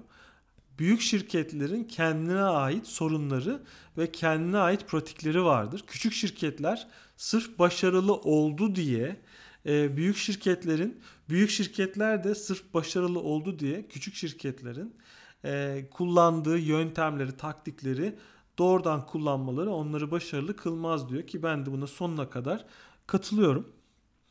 E, Conway'in kanununun e, tersine çalıştığı bazı durumlar da mevcut. Bunu birçok şirket kendi organizasyonel yapılarını tasarlarken bu şekilde hitap ediyorlar. Hatta buna the inverse Conway maneuver e, yani tersine Conway manevrası da diyorlar. E, bu aslında ThoughtWorks'ün e, 2015 senesinde yayınladığı bir makalede e, tam böyle geçiyor. Burada organizasyonunuzu nasıl tasarlayacağınızı düşünürken aslında teknolojinizin mimarilerini, mimarisinin e, ta, biçimini, tasarımını e, düşünmeniz yeterli diyor. Yani sadece teknolojinizin, ürününüzün yapısına bakarak organizasyonunuzu şekillendirebilirsiniz diyor. Yani organizasyondan ürün değil, üründen organizasyona ilginç bir dönüşüm hikayesi başlatabilirsiniz diyor. E, bu çok ilginç. Hatta um, hatta şunu şöyle de dilendirebiliriz. E, ya, kodunuzu e, kodunuz nasıl gözükmesini istiyorsanız ekibinizi bu şekilde e, oluşturun. Mesela bu da çok e, ilginç bir noktadır. Özellikle coğrafi anlamda dağıtık ekiplerde yani bol bol remote olan ya da coğrafi olarak farklı farklı lokasyonlarda çalışan yazılımcıları olan şirketlerin oluşturduğu ürünlerin neredeyse tamamına yakınının modüler ve dağıtık yazılımlar olduğunu fark edebilirsiniz siz de. Ee, modüler dağıtık ekiplerin monolit yazmak e, yazamazlar. Keza monolit şirketlerin yani sıkı bir command and control yani sıkı bir e, patron şirketi e, mikro management yapılan e, ve yöneticilerin e, emirleriyle e, kararların alındığı şirketlerde yani bir monolit, yekpare e, fikirlerin tek kanaldan çıktığı şirketlerde de dağıtık e, uygulamaların, dağıtık sistemlerin hatta mikro servislerin oluşması beklenemez. E, bu da doğrudan Conway'in kanununun ister tersine ister düzüne tamamıyla uygulanması hayatımızda yer bulması anlamına geliyor. E, bu uzun podcast'te e, tekrardan isterseniz Malcolm Wayne'in bu kanunu kısaca yeniden e, hatırlayalım ve sonrasında e, bu kanunu hayatımızda düzgün bir şekilde olumlu pozitif anlamda yer bulabilmesi için neler yapabileceğimiz, hangi pratikleri uygulayabileceğimize bir tekrar bir gözden geçirelim isterim. Mel Conway, Conway'in kanununda kısaca şöyle söylüyor. Sistem tasarlayan organizasyonlar, takımlar ve şirketler kaçınılmaz bir şekilde yapısı organizasyonun iletişim yapısının tam anlamıyla bir kopyası olan tasarımlar üretirler. Ee, bu iletişim bu bu bu sözde iki kavram çok çok çok önemli. Birincisi iletişimin yapısı, ikincisi ise sistemin yapısı. Bunlar neredeyse birbirinin aynısıdır. E, bunu açıklayabilmek için isterseniz kısaca nelerden bahsettik bundan bahs bunu kısaca üzerinden geçelim. E, Malcolm Way bunu açıklayabilmek için e, multipass compiler dediğimiz çok fazlı compiler örnekleri verdi. Keza aynı örneği, benzer bir örneği Eric Raymond da kitabında vermişti. Ee, örneğini bu bu bunu destekleyen e, birkaç kavram, birkaç farklı kitap çalışma olduğundan da bahsetmiştik. Özellikle Fred Brooks'un Mythical Man Month kitabı 1975'te yazılmasına rağmen hala okunduğunda hayretler uyandıran e, bir kitaptır ve neredeyse dediklerinin tümüne tekrar tekrar katılabilirsiniz siz de. E, o da der ki e, bir proje geç kalmış bir proje eklenen her e, iş gücü için eklenen her kişi aslında projenin daha geç kalmasının neden olur e, der. E, bu fikri destekleyen bu fikrin çerçevesinde şirketlerin etkileşimini ve iletişimini nasıl arttırabiliriz peki o zaman diye kendinize sorduğunuzda da e, o zaman insanların en fazla ya da şirketlerin içerisinde en fazla kaç kişiyle etkileşim, iletişim kurulabilir sorusu ortaya çıkıyor. Ee, burada da Dunbar rakamı ortaya çıkıyor. Dunbar rakamı da insanların en fazla 150 kişiyle bir e, düzgün bir e, iletişim kurulabileceğinden bahsediyor. Ee, ve bunun yanında özellikle aynalama hipotezi adı verilen bir çalışmada da insanların e, ürettiği, geliştirdiği e, yapıların, mimarların e, o mimarinin geliştirildiği organizasyonu yansıttığı ortaya çıkmış. E, birebir e, ilişkili olduğu bu çalışmada ortaya çıkmış. Hatta e, kodun yazan e, kişiler, yani kodu yazan kişi etkileşimde bulunduğu kişilerin e, kişilerden birçok şeyi koduna yansıtırlar. Siz pair olduysanız ya da kod yazarken birilerine danıştıysanız yazdığınız kod doğrudan onlardan etkileşimler barındıracaktır. Ee, daha sonra e, Roberto Fernandez'in belirttiği organizasyonel yapıların üç tipinden bahsetmiştik. Fonksiyonel e, yani işlevsel yönelimli organizasyonlar, matrix yönelimli organizasyonlar ve pazar yani market oriented organizasyonlardan bahsettik. Ve en sonda da e, tersine convey manevrası adı verilen ThoughtWorks'un bu şekilde dillendirdiği aslında e, organizasyonları değiştirecekseniz geliştirdiğiniz ürünlerin mimarisine bakarak geliştirebilirsiniz e, gibi bir e, bir kavramın üzerinden de geçtik. E, şimdi ise organizasyonlarımızın ne gibi ilkeler üzerine inşa etmeliyiz ki Conway'in kanunu bizi olumlu yönde etkileyebilsin. Bunların ilki e, üzerine çalıştığımız iş neyse bu aslında herkesin işi.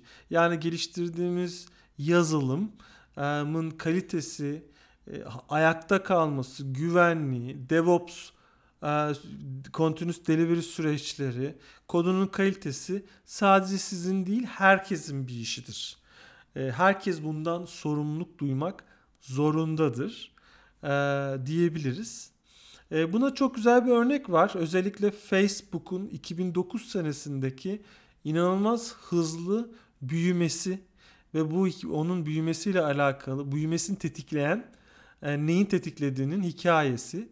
Pedro e, Chanahuati e, diye bir e, çalışanı var. Özellikle şu anda security ve yani güvenlik e, ve gizlilik mühendisliği bölümünün e, VP'si yani başındaki kişi Facebook'ta. E, bir gün e, bir toplantıya gidiyor. Toplantının içerisinde e, hep operasyon ekibinden yani e, ürün operasyonu, e, yazılım operasyonu, mimari operasyonunu kişiler e, ve mühendisler bulunmakta ve hepsinde de e, önünde bir bilgisayar var açık.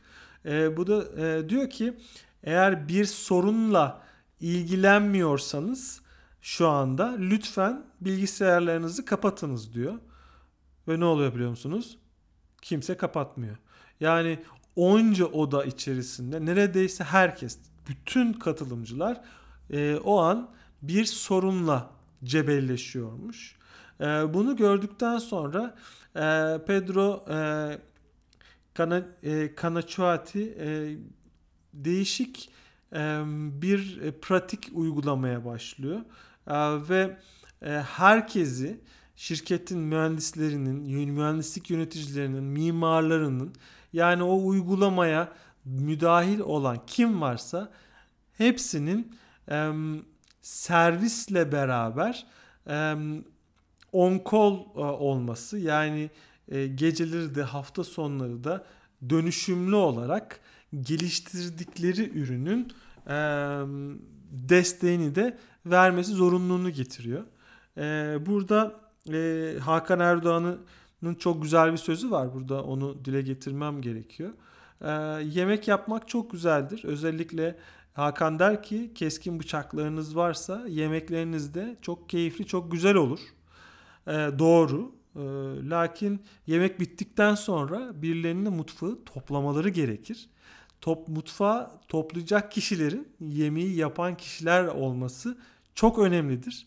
Yemeği yapan kişiler yani yazılımcılar eğer bıraktıkları arkada bıraktıklarının nedenli büyük ve önemli olduğunu, e, onunla onu temizlemenin e, ne kadar zor olduğunu tatmaz tatmazlarsa umarsız bir şekilde yaptıkları ürünün önemini fark etmeden arkada bıraktığı çöpün nedenli farklı sorunlara neden at, yarattığını bilmeden e, geliştirme yapacağı anlamına geliyor ve e, kullanıcıların önüne e, şu anda e, olması gerekenden çok daha karmaşık ve çok sorunlu, ortada çok çöpün olduğu ve çok problemin olduğu bir sistem geliştirecekler.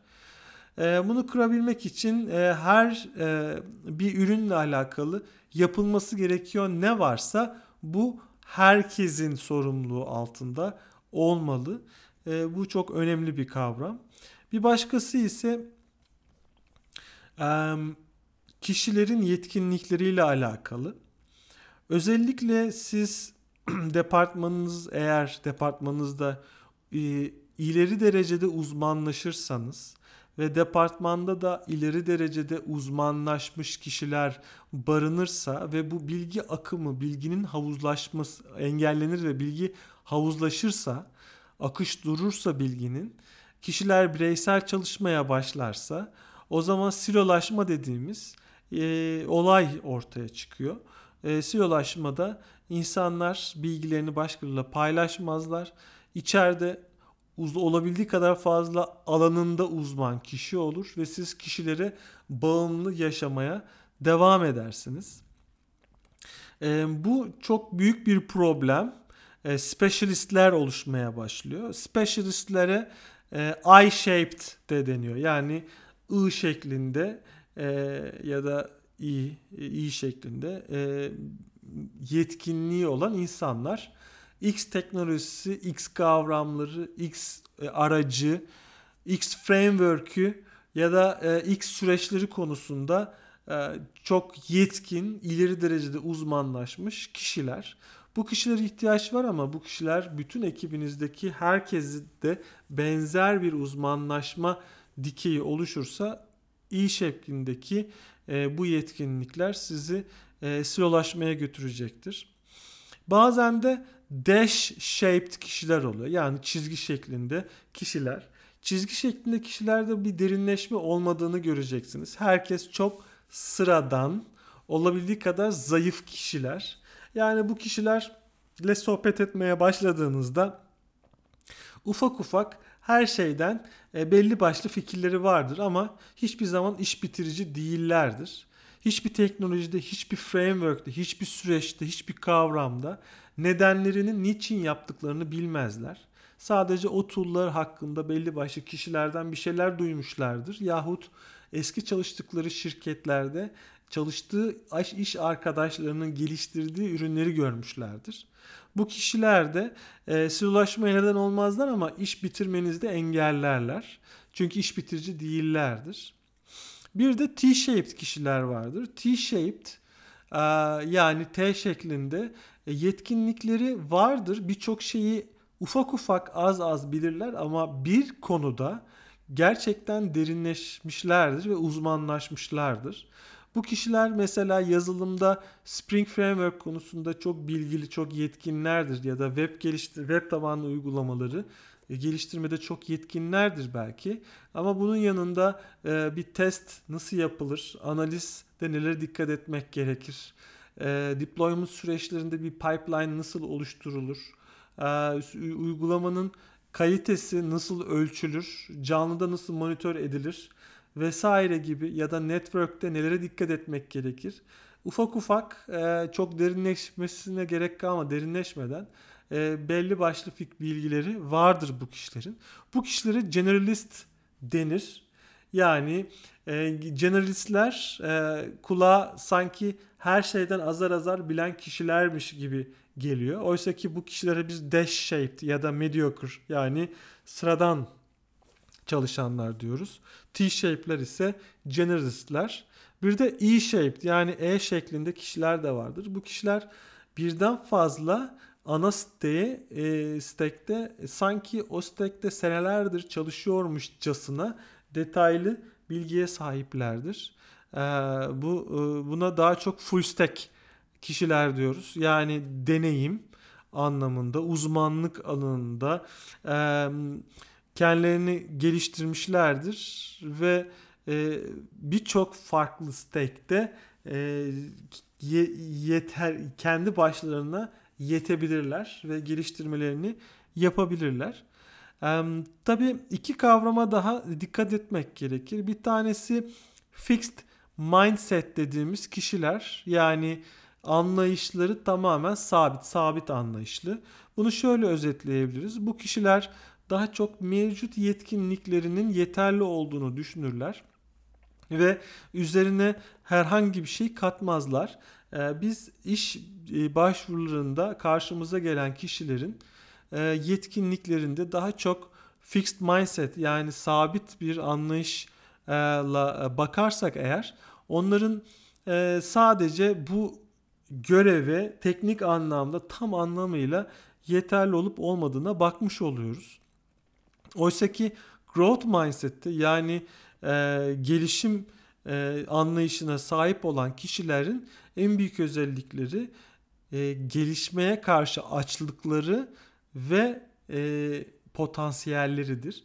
Özellikle iş görüşmelerinde sizin sorduğunuz tüm sorulara hepsine cevap verememiş olabilirler. Ancak gelişmeye açık olduklarını görüyorsanız, bir potansiyel olduğunu fark ediyorsanız ve bu açıda hissediyorsanız yani onlarda growth mindset yani e, gelişim e, anlayışının var olduğunu düşünüyorsanız onları işe alabilirsiniz ki keza onlar da tırmalayıp kazıyıp kısa bir süre içerisinde kendilerini ispat edeceklerdir.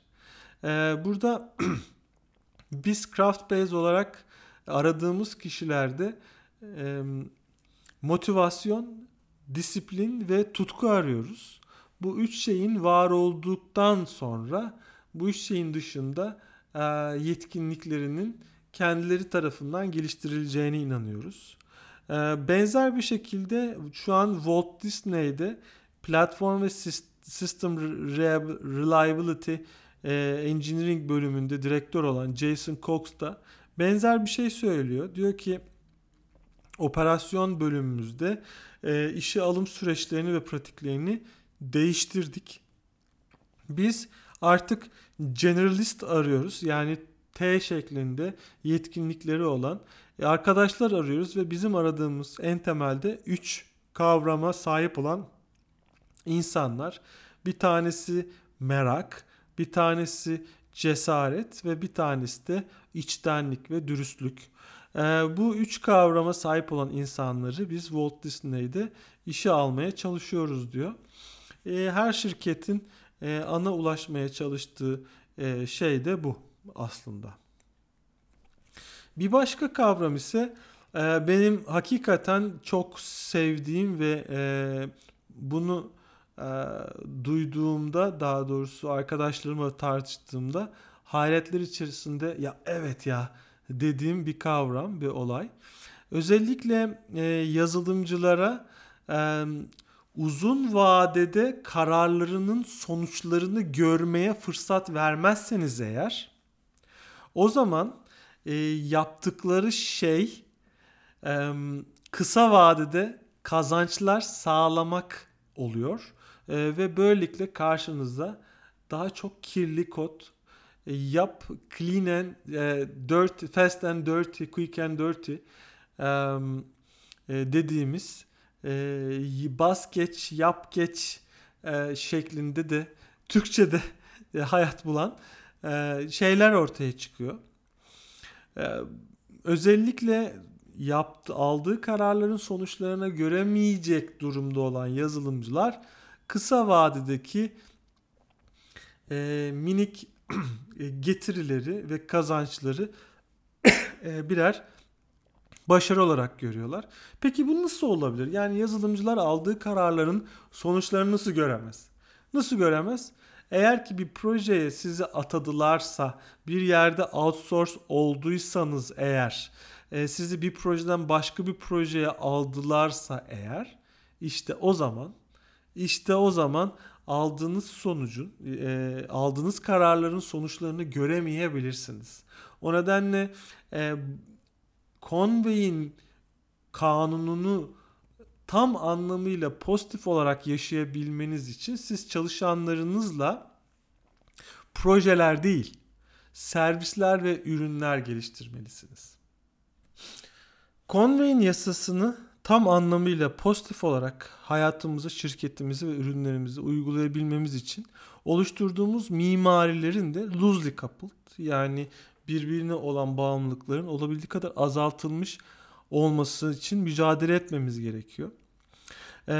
Bunu yapabilmek için yani bir mimariyi loosely coupled yani bağımlılıkların olabildiği kadar azalmış, mimari içerisindeki birimlerin birbiriyle olan ilişkileri daha bağımsızlaşmış e, olabilmesi için e, bu mimarideki parçaları geliştiren kişilerin de e, küçük takımlarla takımlardan oluşması ve bu takımların birbirinden bağımsız geliştirmeyi yapabilmesi, test edebilmesi ve bunu canlıya çıkması gereklidir. Yani mimarinin mimarinin modülerliği ve modüllerin olabildiği kadar bağımlılıklarının birbirine olan bağımlılıklarının az olması aslında onu geliştiren ekiplerin modülerliği, bağımsızlığı ve yetkinliğiyle alakalı. Bu kavram ilginç bir şekilde SOA'ya çok benziyor. Yani service oriented mimarlerde e, 1990'larda ortaya çıkmıştır. Bu e, bu ilk ilk çıktığı zaman SOA'dan bahsedilirken e, bağımsız bir şekilde test edilebilen ve deploy edilebilen servisler olarak e, hayatımıza girmişti. Hatta SOA'nın en önemli özelliği bir bir bounded context yani çerçevesi belirlenmiş kontekstler kontekstlerin e, re sahip servislerin e, birbirinden bağımsız bir şekilde yer aldığı yapılardı. E, bu bu doğrudan oluşturmak istediğimiz şey. Lakin e, burada önemli bir nokta var. Bu servislerin birbirinden bağımsız bir şekilde e, hayata geçmesi yani yazılımın geliştirilmesi ve canlıya çıkması gerekiyor. Yani bir siz bir servisi geliştirirken yaptığınız bir değişiklik başka bir servise etkilememesi gerekiyor. Burada bounded context yani Türkçesi sınırları belirlenmiş bağlamlar e, da denebilir. E, Domain Driven Eric J. E, Evans'ın Domain Driven kitabında, Driven Design kitabında ciddi olarak tartışılıyor. Efsane bir kitap. Anlaması, okuması biraz zor bir kitap. Ama orada e, şöyle söylüyor. E, bir e, bir bir servisin eğer bağlamları yani konteksti sınırlandırılmış çerçevede çizilmişse o zaman başka kullandığı yani bir servisin kullandığı diğer servislerin içerisinde neler olduğunu nasıl yapılar olduğunu bilmenize gerek olmamalı. Yani siz mevcut servisinizi ya da modülünüzü ya da komponentinizi geliştirirken onun ilişkide bulunduğu, dokunduğu, e, e, iletişim kurduğu diğer servis, diğer modül ve komponentlerin iç yapılarını bilmek zorunda değilim. Bu um, bu mesela e, sizin doğrudan bu kavramı uyguladığınızda doğrudan mevcut organizasyonel yapınızı ciddi anlamda etkileyecek bir karar. Özellikle bounded kontekstlerde e, yani sınırlandırılmış yapıları siz dışarıya açarken e, apiler yoluyla açarsınız. Yani apiler açarsınız ve tüm servisler birbiriyle apiler üzerinden konuşur ve bir API başka bir API'nin veri yapısını, database şemasını ya da içerideki objelerin iç yapısını ve tasarımını bilmek zorunda kalmaz. Ee, ve bir şekilde sanki e, mevcut servisler bölümlere ayrılırlar ve kendi kendi aralarında düzgün tasarlanmış interfezler yoluyla da iletişime geçerler e, ve çok daha kolay, çok daha anlamlı test edilebilirler. Bunları yapabilmek için e, birbirleriyle bağımsız iletişimleri iyi tasarlanmış, rahat olan ve bağımsız olan ekiplerin de oluşturulması gerekir. Amazon özellikle 2002 senesinde monolitik olan Codebase'ini e, daha e, modüler hale getirebilmesi e, için başlattığı bir inisiyatifte özellikle bu konuya dikkat etmiştir ve iki pizza kuralını hayata geçirmiştir. CTO'ları Werner Vögels şöyle söyler bir ekip iki pizza ile doyabilmeli. Yani çoğunlukla 5 ile 10 kişi arasında bir mevcuda sahip olmalı. Ekibi küçük tutmanın şöyle ilginç pozitif yön etkileri var. bir kere ekip küçükse eğer ekip içerisindeki paylaşılan anlayış yani sistemin anlaşılması çok daha kolay oluyor. Yani 4 kişi ise 4 kişi de sistemi aynı şekilde anlayabilir. E, birbirleriyle paylaşımları sayesinde. E, bir ikincisi e, oluş bu bu küçük ekibin oluşturduğu growth yani e, gelişim e, limitlenmiş de oluyor. Yani çok büyük bir sıçrama yapmaması onun daha kontrol altında tutulabilmesi anlamına da geliyor. Hatta yanlış yaptığında bu küçük ekiplerin e, kontrollü hatalar sağlandığında e, hata yapabileceği bir ortam sağlandığında bu küçük ekibin yapacağı e, hatalarının etkisinin de küçük olacağı anlamına da geliyor. E, bir bakıma da otonomiyi de sağlayabiliyoruz. İlginç bir şekilde bu two pizza, iki pizza takımlarında e, büyük katastrofik yani e, kaotik sorun sonuçlara neden olmadan da insanların liderlik e, deneyimlerini arttırabilmelerini de sağlıyor. Siz e, ekip içerisinde liderler belirleyip onların liderlik vasıflarını geliştirebiliyorsunuz. E, eğer ki bir problem olursa bir adamın ya da bir kadının yani sizin liderlik verdiğiniz, liderlik rolü verdiğiniz insanlarda bir sorun olduğunda, bir sorun yaşadıklarında ekipleri küçük olacağı için çok büyük bir problem oluşmuyor. Ee, ama siz gidip bir 100 kişinin lideri olarak bir kişiyi tanımladığınızda ve o bir sorun yaşadığında bunun etkileri daha büyük olacaktır. Werner Vogels özellikle Baseline e, ma, e, magazin dergisine 2005 senesinde verdiği bir röportajda küçük ekipler hızlıdırlar e, ve bizim özellikle yönetimsel işler dediğimiz e, işlerle bataklığa saplanmazlar. Çok küçük oldukları için yönetimsel işler gereksinimleri de azdır. E, ve üzerinde geliştirdikleri ne varsa o 4-5 kişi ne varsa onu tamamıyla sorumluluk hissedebilirler. ve iş birimleriyle e, müşteriyle ya da başka ekiplerle doğrudan temas kurup geri bildirim alabilirler. Herkes, ekipteki herkes bir şekilde iş birimine ve müşteriye dokunma fırsatı yakalayabilir. E, bu e, two pizza e, yani iki pizza kuralını biz de e, kendi ekiplerimde uyguluyoruz. Bizde de ekipler hiçbir zaman e, 8'in üstüne çıkmıyor. Çoğunlukla 4, 5, 6 kişiden oluşuyor. Özellikle değer verdiğim bir arkadaşımın çok özel bir lisans tezi var. Yasemin Cırt birkaç sene önce üniversiteden mezun olurken e, Scrum'la alakalı bir lisans tezi yaptı ve başarının takım e, sayısı, takımın içerisindeki kişilerin sayısıyla ilişkili olup olmadığını araştırdı. E, yani başarılı ekiplerin ekipler kaç kişiden oluşuyordu acaba diye e, onlarca hatta yüzlerce ekibe ve kişiye e, bu soruyu sordu. E, burada ortaya çıkan şey de 4-5 kişiydi. Yani ekipler 4-5 kişi arasında e, olduğunda başarılı e, olma ihtimalleri ciddi anlamda artıyordu. Bu alanda da e, böyle bir çalışmaya imza attığı için de Yasemin'i tebrik etmem gerekli. Ee, bir başka ilke de kodu tek başına yazma.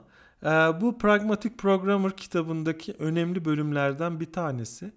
E, çünkü e, burada kitabı kitaptaki bu örnekte şöyle ciddi bir uyarı da var. Eğer insanlar birbirleriyle hiç konuşmazlarsa oluşturdukları şeyler aslında ocak daki e, doğalgaz ya da tüp tüp e, fırın ocağın üstündeki o dörtlü beşli gruplara benzerler. Birbirlerinden tamamen ayrı. Backend frontend gibi ya da e, infrastructure database e, ya da işte cloud e, platform servisleri gibi e, bu servislerde ayrılmış olurlar ve e, kişiler silolaşmış olurlar. E, burada bunu bunu karşısında durabilmek için e, pair programming ve mob programming önerilir. E, özellikle Pragmatic Programmer kitabında e, bunları detaylıca değiniyor. Pair programming kavramını beraber bu podcast'te bir bölümde işlemiştik. Mob Programming'den de bahsetmiştiniz muhtemelen ama kısaca bahsedeyim. Mob Programming bizim de şirkette yaptığımız pratiklerden bir tanesi. Ee, ekipçe odaya giriyoruz ve bir kişi bilgisayarına bağlıyor. Diğer kişiler de e, bir nevi pair programming yapıyor ama iki kişiden oluşmuyor bu pair programming. E, bütün ekiple pair programming yapıyorsun. Bir kişi kod yazıyor, diğerleri ise kodu yazdırıyor. Ee, burada bol bol tartışmalar oluyor. Pair programming e, hızlı kod yazmak için değil, aslında daha az çöp çıkarmak için, üretmek için geliştirilmiş bir pratik. E, bu da Kent Beck'in ünlü bir sözüdür. E, biz her iki pratiği de keyifle uyguluyoruz. herkesin, her yazılımcının kendine ait bir bir iş yapış şekli olmamalı. Ama bunu yaparken de değişik e, deneyler yapabilirsiniz e, ekiplerinizde. Pair programming'i deneyebilirsiniz. Pair programming'in değişik çeşitleri var, deneyimleyebilirsiniz. Ama burada e, çok saf bir şekilde bu deneylere başlamayın. her birinin kendine ait önerileri, yol haritaları, guideline'ları e, ve kuralları var. E, bu kuralları bunları inceledikten sonra yani birazcık inceledikten sonra bu pratikleri uygulamanız sizi başarıya daha hızlı götürecektir ve bilginin paylaşımını arttıracaktır. Bir başka pratik ise e, özellikle e, plaza Türkçesinde hani align olalım e, diye de geçen e, aynı hizada kalalım, e, bilgi paylaşımı yapalım, e, bilgilendirelim, bilgilenelim e, kavramı. E, özellikle e, başarılı olan şirketlerin yöneticileriyle e, röportajlar yapılıyor e, günümüzde. Hatta bu röportajların birçoğu kitaplar haline dönüşüyor.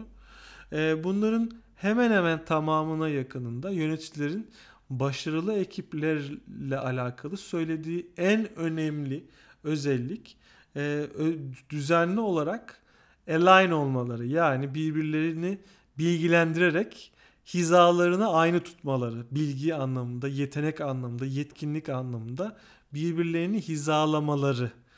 Ee, bu sistem tasarımı, e, iletişimin yapısı ve takım yapısı özellikle iş biriminin tümünü düşündüğümüzde e, aynı hizada, aynı e, kavramlar üzerinde el sıkışmış şekilde bulunmalılar. Şimdi ben çoğunlukla e, DevOps dediğimizde e, benim anlayışım şuydu. E, developerlar ve Ops yani Operation arasında bir duvar olmamalı. Bir ekip içerisinde hem developer hem operasyon ekibinden insanlar olmalı gibi daha çok DevOps kavramını organizasyonel bir cross functionality olduğunu düşünmüşümdür. Yani bir e, yetkinliklerin, çapraz yetkinlikli ekiplerin oluşturulması anlamında düşünmüştüm. Oysa ki e, burada DevOps dediğimiz şeyin, kavramın altında developer ve operasyon ekipleri arasında ki bağımlılıkların kaldırılması olduğunu sonradan öğrendim. Yani siz günümüzde DevOps mühendisi olarak dile getirilen şeyin aslında platform mühendisi olduğunu bilmemiz gerekiyor. Ee, yani platform mühendisleri şunu yapmaya çalışırlar. Çalışanların özellikle yazılımcıların e, kendi geliştirdikleri ürünleri operasyon ekip e, operasyon yetkinliklerine sahip olarak e, kendi başlarına canlıya çıkabilmelerini sağlamaya çalışırlar. E, bunun için e, Google Cloud, AWS ya da Azure üzerinde ya da başka cloud çözümleri üzerinde e, çalışmalar yaparlar. Stabil ortamlar kurmaya çalışırlar, monitör ederler. E, ve yazılım ekiplerinin yani ürünü geliştiren ekiplerin daha doğrusu e, başka ekiplere bağımlı olmadan, bağımlı kalmadan yazılımlarını yönetebilmelerini, uçtan uca yönetebilmelerini sağlamaya çalışırlar. Align olabilmek için yani e, bilgi bilgi ve deneyim anlamında aynı hizada kalabilmek için ekiplerin birden fazla iletişim kanalını e, açmaları gerekir. Bu iletişim kanalı sadece tool'larla ya yani kullandığımız araçlarla değil, ayrıca oluşturduğumuz süreçlerle de geliştirilebilir. Mesela otomasyonun e, otomasyonunu arttırdığımızda ya da continuous delivery pipeline'larını e, oluşturduğumuzda o geri bildirim kanallarında arttırmış oluyoruz. Pair Programming nasıl geri bildirim kanalını arttırdıysa e, continuous integration süreçleri, sizin yazdığınız testler, bunların canlıya çıkışında yaşanan sorunların olabildiği kadar erken aşamada önümüze gelmesi de otomasyonlar da bizim aslında yeni e, iletişim kanalları arttırdığımız anlamına gelir. Özellikle e, dashboardlar, KPI'lerin çevrede değişik e, ofis içerisinde birçok farklı yerde gözümüzün önünde olması e, şeffaflığı arttırır e, ve e, ve güven ilişkisinin daha anlamda daha anlaşılır bir şekilde oluşmasını sağlar. Herkesi e, tek bir hedefe kitleyebilmek için herkesi ortak bir sorumluluk altında buluşturmak gerekir. Bunun için de güven gerekir. E, bu güveni sağlamak için de herkesin olabildiği kadar birbirine align olması yani bilgi seviyelerinin hizalanması gerekir. Özellikle daily scrum'larda, weekly engineering meeting'lerde, scrum of scrum'larda e, ekipler birbirleriyle bilgiler paylaşırlar. Ekipler, ekip içerisindeki kişiler sürekli ama sürekli yaşadıkları sorunlardan, sorunları çözdüklerinden, neyi başardıklarından, neyi başaramadıklarından, fuck up'larından bahsederler. Bütün bu kavramlar e, doğrudan bu ilkeyle alakalıdır. Yani hizada kal, align ol, e, birbirlerini bilgi anlamında ve deneyim anlamında da besle. Mel Conway'in ünlü makalesinde sadece bizim şu anda Conway'in kanunu adını verdiğimiz ya da Conway'in yasası olarak dile getirdiğimiz fikri geçmez. Birçok farklı fikir de geçer ve bu fikirlerin hepsi birbirinden kaliteli, birbirinden derin fikirler. Biraz bu fikirlerin üzerinden geçmek istiyorum. Ee, teker teker üzerinden geçelim ve Mel Conway'in neler anlatmak istediğini biraz daha anlamaya çalışalım isterseniz. Bir başka Malcolm Conway'in bir başka kanunu ya da bir başka fikri ise şu. Ee, bir işi doğru yapmak için hiçbir zaman zaman bulamazsın ama onu tekrar yapmak için her zaman zamanın vardır. Bu kanun e, ben zaman zaman dile getirdiğim bir sözle çok benzer. Bir şeyi doğru yap, doğru geliştirmek için zamanın olmaz ama bug fix yapmak için her zaman zamanın vardır e, demişimdir. E, bu da buna çok benziyor. Bu ilginç hayatımızın bir parçası. Yani bunu iki şekilde yorumlayabiliriz. Bir işi iyi yapmak için hiçbir zaman zamanın yok diyoruz ama belki de odaklanmadığımız için bir şeyi doğru yapmak için mücadele etmediğimiz için zaman bulamıyoruz e, diye yorumlayabilirsiniz. E, bir başka açıdan da sanırım Mel Conway bunu bu şekilde e, planlamış, bu şekilde düşünmüş. E, doğru şeyi yapabilmek için, doğru şekilde yapabilmek için e, çoğu zaman zaman bulamıyoruz. Çünkü e, bunu yapabilmek yapmaman, yapamaman için birçok neden bulabiliyoruz. E, ama onu baştan yapmak için her zaman zaman buluyoruz.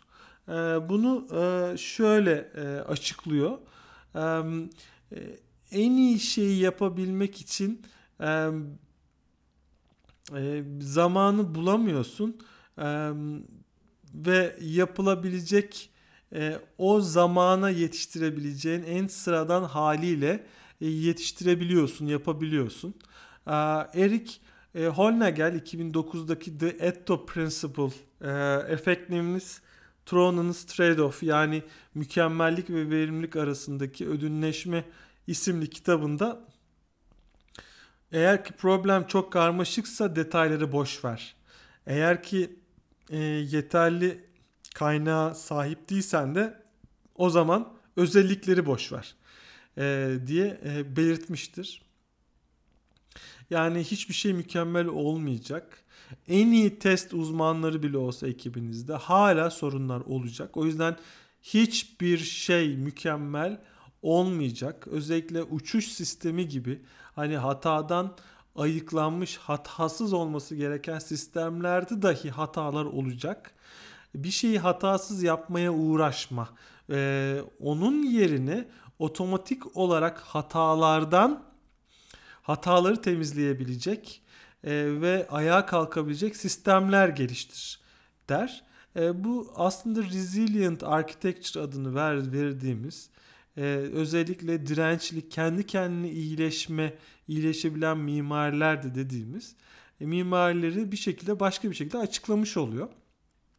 Eğer e, kendimizde eğer sistemde e, tekrarlılık yani verileri ve e, ve serverları ve e, bizim elimizde bulunan bilgileri tekrarlı bir şekilde tutuyorsak, bir backup'larımız varsa, e, elimizde resilience yani kendi kendine iyileşen sistemler ve high availability dediğimiz sürekli hayat ayakta kalabilen tasarımları oluşturmamız mümkün. Bu e, bu kavram e, resilient architecture özellikle Dave Farley'in de yazarlarından olduğu Reactive Manifesto'da geçmektedir. Hiçbir şeyin mükemmel olmayacağını kabul etmek e, buradaki belki de en önemli e, kabullenişlerden bir tanesi ve sistemin kendi kendini toparlayacak, anomalilerin yakalayacağı e, hale getirilmesi gerekir. Biz de SCATI uygulamasını geliştirirken özellikle dağıtık bir e, mikroservis mimarisi içerisinde birçok şeyin ineceğini, e, sunucuların hata vereceğini, süreçlerin, akışların kesileceğini öngörmemiz gerekiyor. Ne yaparsak yapalım bunu engelleyemeyeceğiz. O zaman biz de içeride sistemde bulunan oluşan anomalileri yakalayan ayrı sistemler geliştirmeye çalıştık. Şu anda birçok sistem birçok anomaliyi yakalıyor. Ee, ama halen yakalamadığımız anomaliler de oluşabiliyor. Ee, her gün gün geçtikçe yeni anomalileri yakalayan sistemler geliştirmek de bizim hedeflerimiz arasında. Ee, bir başka e, kavram ise özellikle e, Malcolm Way'in makalesinde üstüne basa basa dillendirdiği e, büyük geniş sistemlerin yapıları geliştirme sırasında görece olarak çok daha küçük sistemlere parçalanma parçalanma eğilimi gösterirler. Yani büyük sistemler daha gelişim sırasında, geliş kod kod yazma, ürün geliştirme sırasında küçük sistemlere bölüşme, e, dönüşme, küçük sistemlere parçalanma eğilimi gösterirler. Bu da ilginç bir tespittir. Ee, mesela e, mesela bizim büyük dediğimiz sistemleri tasarlamak istediğinizde e, bunu çoğunlukla bu sistemleri, büyük sistemleri tasarlayacak insanlar e, tek başlarına bunu yapamazlar. Çünkü büyük sistemler gerçekten de birkaç kişinin tasarlayabileceği şeyler değillerdir adı üstünde. E, ve bunlar da bu kişiler de mutlaka birçok farklı kişiye bu büyük sistemin tasarımı için e, destek isterler. Yani bunu atarlar. Elinizde büyük sistemler e, büyük gruplar tarafından yani bir, bir komünite, bir topluluk, bir bir grup, bir takım tarafından tasarlanırlar. Ee, ve bu ekibin içerisindeki iletişim e, sorunları doğrudan bu büyük sistemleri yansır. Conway'in kuralındaki gibi. E mesela buna homomorfizm de deniyor. E, sistemin iç tasarımının, organizasyonun tasarım iletişimindeki e, ilet, etkileşim kanallarıyla birebir aynı yapıda olması. Homomorfizm. E, burada genel olarak şöyle bir şeyle şöyle bir durumla siz de karşılaşmış olabilirsiniz. Mesela e, çok önemli ve zor bir görev var ve e, bu görev için e, bir yöneticiye veriliyor ve yöneticinin elinde de iki tane de kontraktör var yani danışman. Bu iki kontraktörden birini seçecek ve bu kritik, önemli ve zor görevi, zor tasarım işini ona yaptıracak. Şimdi bunlardan bir tanesi bir, bir, bir danışman e, yenilikçi bir e, bakış açısına sahip. Çok daha az parayla yani bütçeden çok daha az para yiyerek e, çok e, daha yenilikçi, çok fazla denenmemiş bir yöntemle yapmak isteyecek, istiyor. Diğeri ise e, geleneksel anlamda tahmin edilecek şekilde yapmaya niyetli ve çok daha yani gerçekçi, çok daha bütçeyi kaplayacak e, bir e, bir paraya yapacak. Şimdi eğer ki bu e, yaratıcı ve yenilikçi fikri uygulayacak olan danışman eğer yapar da bu işi yapmaya başlar ve başarısız olursa o zaman yönetici yani bu görü veren yönetici kötü yönetimle suçlanacaktır, suçlanabilir. Ancak eğer ki bu e, sıradan ve geleneksel yöntemlerle köhne bile olsa e, geleneksel yöntemlerle yapacak olan kişi başarısız olursa o zaman problem zaten çok karmaşık ve zor bir problemdi. Başarı sonumuz normaldi ya da kaçınılmazdı diyeceklerdi. Bu e, bu örnekte de gördüğünüz gibi e, e, uygulamanın yani sorunun daha doğrusu görevin ve zorluğu e, insanların seçimini doğrudan etkiliyor. Burada çok önemli bir nokta var. Özellikle büyük sistemlerde e, geleneksel muhasebe teorisi geçerlidir. yani büyük sistemlerde, büyük kurumsal şirketlerde e, her şey buna insan eforu da dahil. Her şey ama her şey paraya dönüştürülür. Yani ana e, ana hesaplama birimi paradır. E, insan eforu çalıştığı saat hesaplanır saatlik ücretiyle çarpılır e, ve paraya dönüştürülür. Maalesef bu hesaplama ciddi anlamda başarısızlığa mahkumdur. Çünkü Conway'in e, yasasına göre homomorfizm yani bu e, organizasyon yapısı ve e, üretilen sistemin yapısının arasındaki bu benzerlik der ki insanların ürettiği eforlar e, karşılaştırılamazlar başka eforlarla. Yani e, geliştirilen o çalışan kişilerin eforları ile para birbiriyle dönüştürülemez. Paraya dönüştürülemezler. Çünkü tam anlamıyla bir eforun neye yol açacağı, başarılı ya da başarısız olacağı ya da kalitesi birebir bir rakamsal olarak ölçülemez. O nedenle bu hesaplama yani kişilerin çalıştığı saat üzerinden yapılan parasal hesaplamalar başarısız olmaya mahkumdur arkadaşlar. Burada Parkinson'un e, bir e, kuralını da e, göz ardı etmemek gerekir. Parkinson's Law denen e, Parkinson'un kuralı. Parkinson bizim bildiğimiz hastalık Parkinson değil.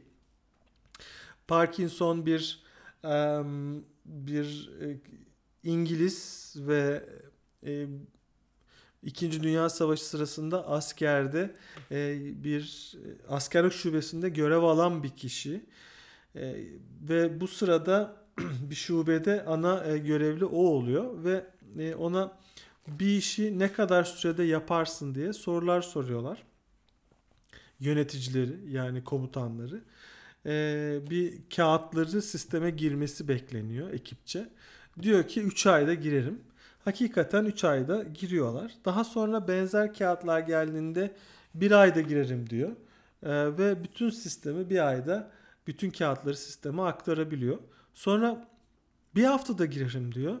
Ve hakikaten de o bir hafta içerisinde bütün kağıtları sisteme girebiliyor. Tabi biraz daha fazla çalışmıştır muhtemelen. Belki gecelemiş de olabilir ama e, verilen kaynaklar neyse tamamı doldurularak o görev başarılabiliyor. Sonra Parkinson da diyor ki Parkinson size ne kadar kaynak verilirse tamamı kullanılır o görevi yapmak için. Eğer ki 3 ay veriliyorsa 3 ay, 1 ay veriliyorsa 1 ay, ne kadar kişi veriliyorsa, ne kadar kaynak veriliyorsa hepsi bunun içine katılır. Eğer ki sizin bütçenizi bütçenizi belirleyen şey yöneticinin prestiji ve gücüyle ilişkiliyse o zaman o organizasyonun büyümesi onun yöneticinin ana motivasyonu oluyor. Böyle, böyle durumlarda yöneticiler ekipleri sürekli yeni yöneticiler, yeni çalışanlar eklemeye başlıyorlar. Bir işi yetiştirebilmek için yeni çalışanlar ekliyorlar. Sonra yeni çalışanların sayısı arttıkça başlarına yeni yöneticiler koyuyorlar. Bir bakıyorsunuz kurumsal şirketler 6 ayda bir, 8 ayda bir hatta bazen 4 ayda bir büyük büyük organizasyona değişiklikler yapıyorlar. Ben hatırlıyorum çalıştığım şirketlerde düzenli olarak sürekli reorganizasyon, reorganizasyon, reorganizasyonlar oluyordu. Hatta ben e, yaklaşık bir 6 ayda bir title değiştirdiğimi biliyorum. Yani sürekli bir ekibin e, mimariyken bir anda başka bir ekibin yöneticisi, bir anda başka bir ekipte yazılımcı haline gelebiliyorsun. Ekip sürekli büyüme ve küçülme halinde sürekli yeni insan ihtiyaçları barındırabiliyor. Bu da ciddi bir sorun. Çünkü e, uygu çünkü organizasyon büyüdükçe delegasyon artıyor. Yani insanlar e, yapacağı işleri başka kişilere delege etmeye, onlara vermeye başlıyorlar ve bu da e, fragmente oluşmaya yani e, iletişimde parçalanmaya e, neden oluyor. E, iletişim kanallarında bir sürü e, yollar çıkıyor, dallar çıkıyor. Sizin e, bir çalış bir, bir çalışanınız, bir yöneticinizin bir sürü altında orta katman yönetici ve onların altında bir sürü çalışan olduğunu düşünün. Bu sefer sürekli e, mevcut statüs nedir, durum nedir? Herkes birbirine yöneticiler so- sormaya başlıyor. İletişim maliyeti çok fazla artıyor. Bunu kırabilmek için askerde şöyle bir yöntem uygulanıyor. E, her bireyin bir tane yöneticisi e, ve muhtemelen en fazla da 7 tane de altında çalışan olması e, bekleniyor. E, böyle bir yapıda e, mutlaka iletişim kanalları belli bir seviyede tutulmak ve iletişim sayılarının olası kanal sayılarının belli bir sayının üstüne çıkmaması amaçlanıyor aslında askeriyede. Malcolm Way'in e, ilginç birkaç tane daha fikri var. E, bunlardan bir tanesi şu. hiçbir tasarım grubu olmasın ki ön yargısız e, ve tarafsız bir iş yapmasın. Yani her tasarım grubu mutlaka ön yargılı ve taraflı hareket eder diyor. Bu çok ilginç. Nasıl olabilir ki diyorsunuz. Çünkü bunun nedeni şu. Eğer biz siz bir ekibe tasarım işini verdiğiniz zaman o tasarım alternatifleri arasında karar vermesi gerekecektir. Yani bir yazılımın mimarisine karar vermek hatta kodu yazmak da tasarımın bir, bir başka bir yöntemi. E, siz bir şeyi tasarlamaya kalktığınız zaman e, alternatifler önünüze çıkacak ve birine karar vereceksiniz. Bir alternatif olarak ortaya atacağınız şeyler zaten sizin bildikleriniz olacak e, bilmediğiniz, uzmanlaşmadığınız şeyleri alternatif olarak söylemeyebilirsiniz. Bu sizin sadece ama sadece bildiğiniz şeyler üzerinde karar vereceğiniz anlamına gelir.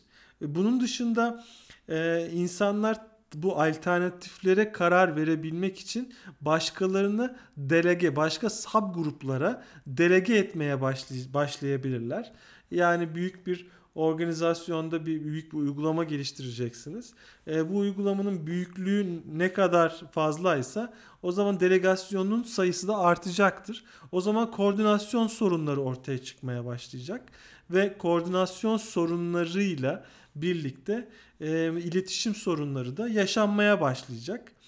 Yani herhangi bir tasarım kurumu her ne olursa olsun kendi bildiğin bildikleri arasında bir karar vereceği için hiçbir zaman tarafsız ve ön yargısız olmayacaktır.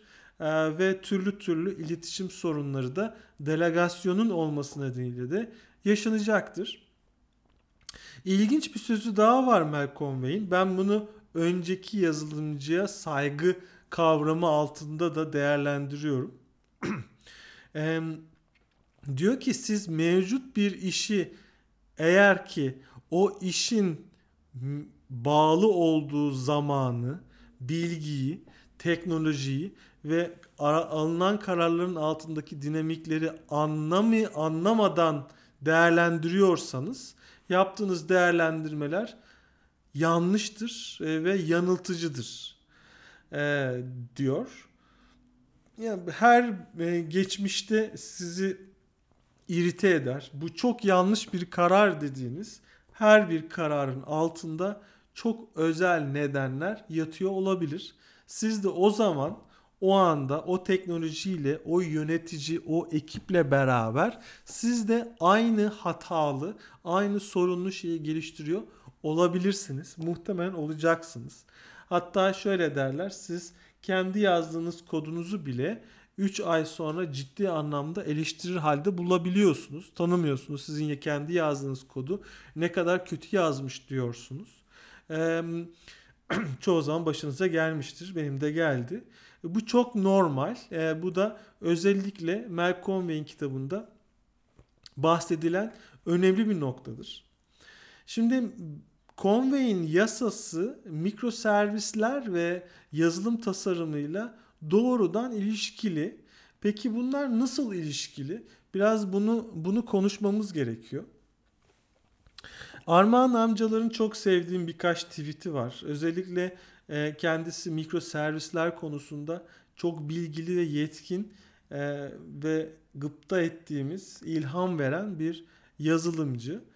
E, Armağan'ın e, bahsettiği şeylerden birkaç tanesi şöyle. E, mikro servisler aslında e, teknik perspektifinden ziyade takımların nasıl çalışmak istedikleriyle alakalı bir seçimdir diyor. Teknik bir çözümden ziyade mikroservisler e, takım iletişimin ile alakalı bir çözüm getirir diyor. Bu çok ilginç. Bu doğrudan Conway'in kuralını, Conway'in yasasını e, e, bağlantılı ve ilişkili bir söz.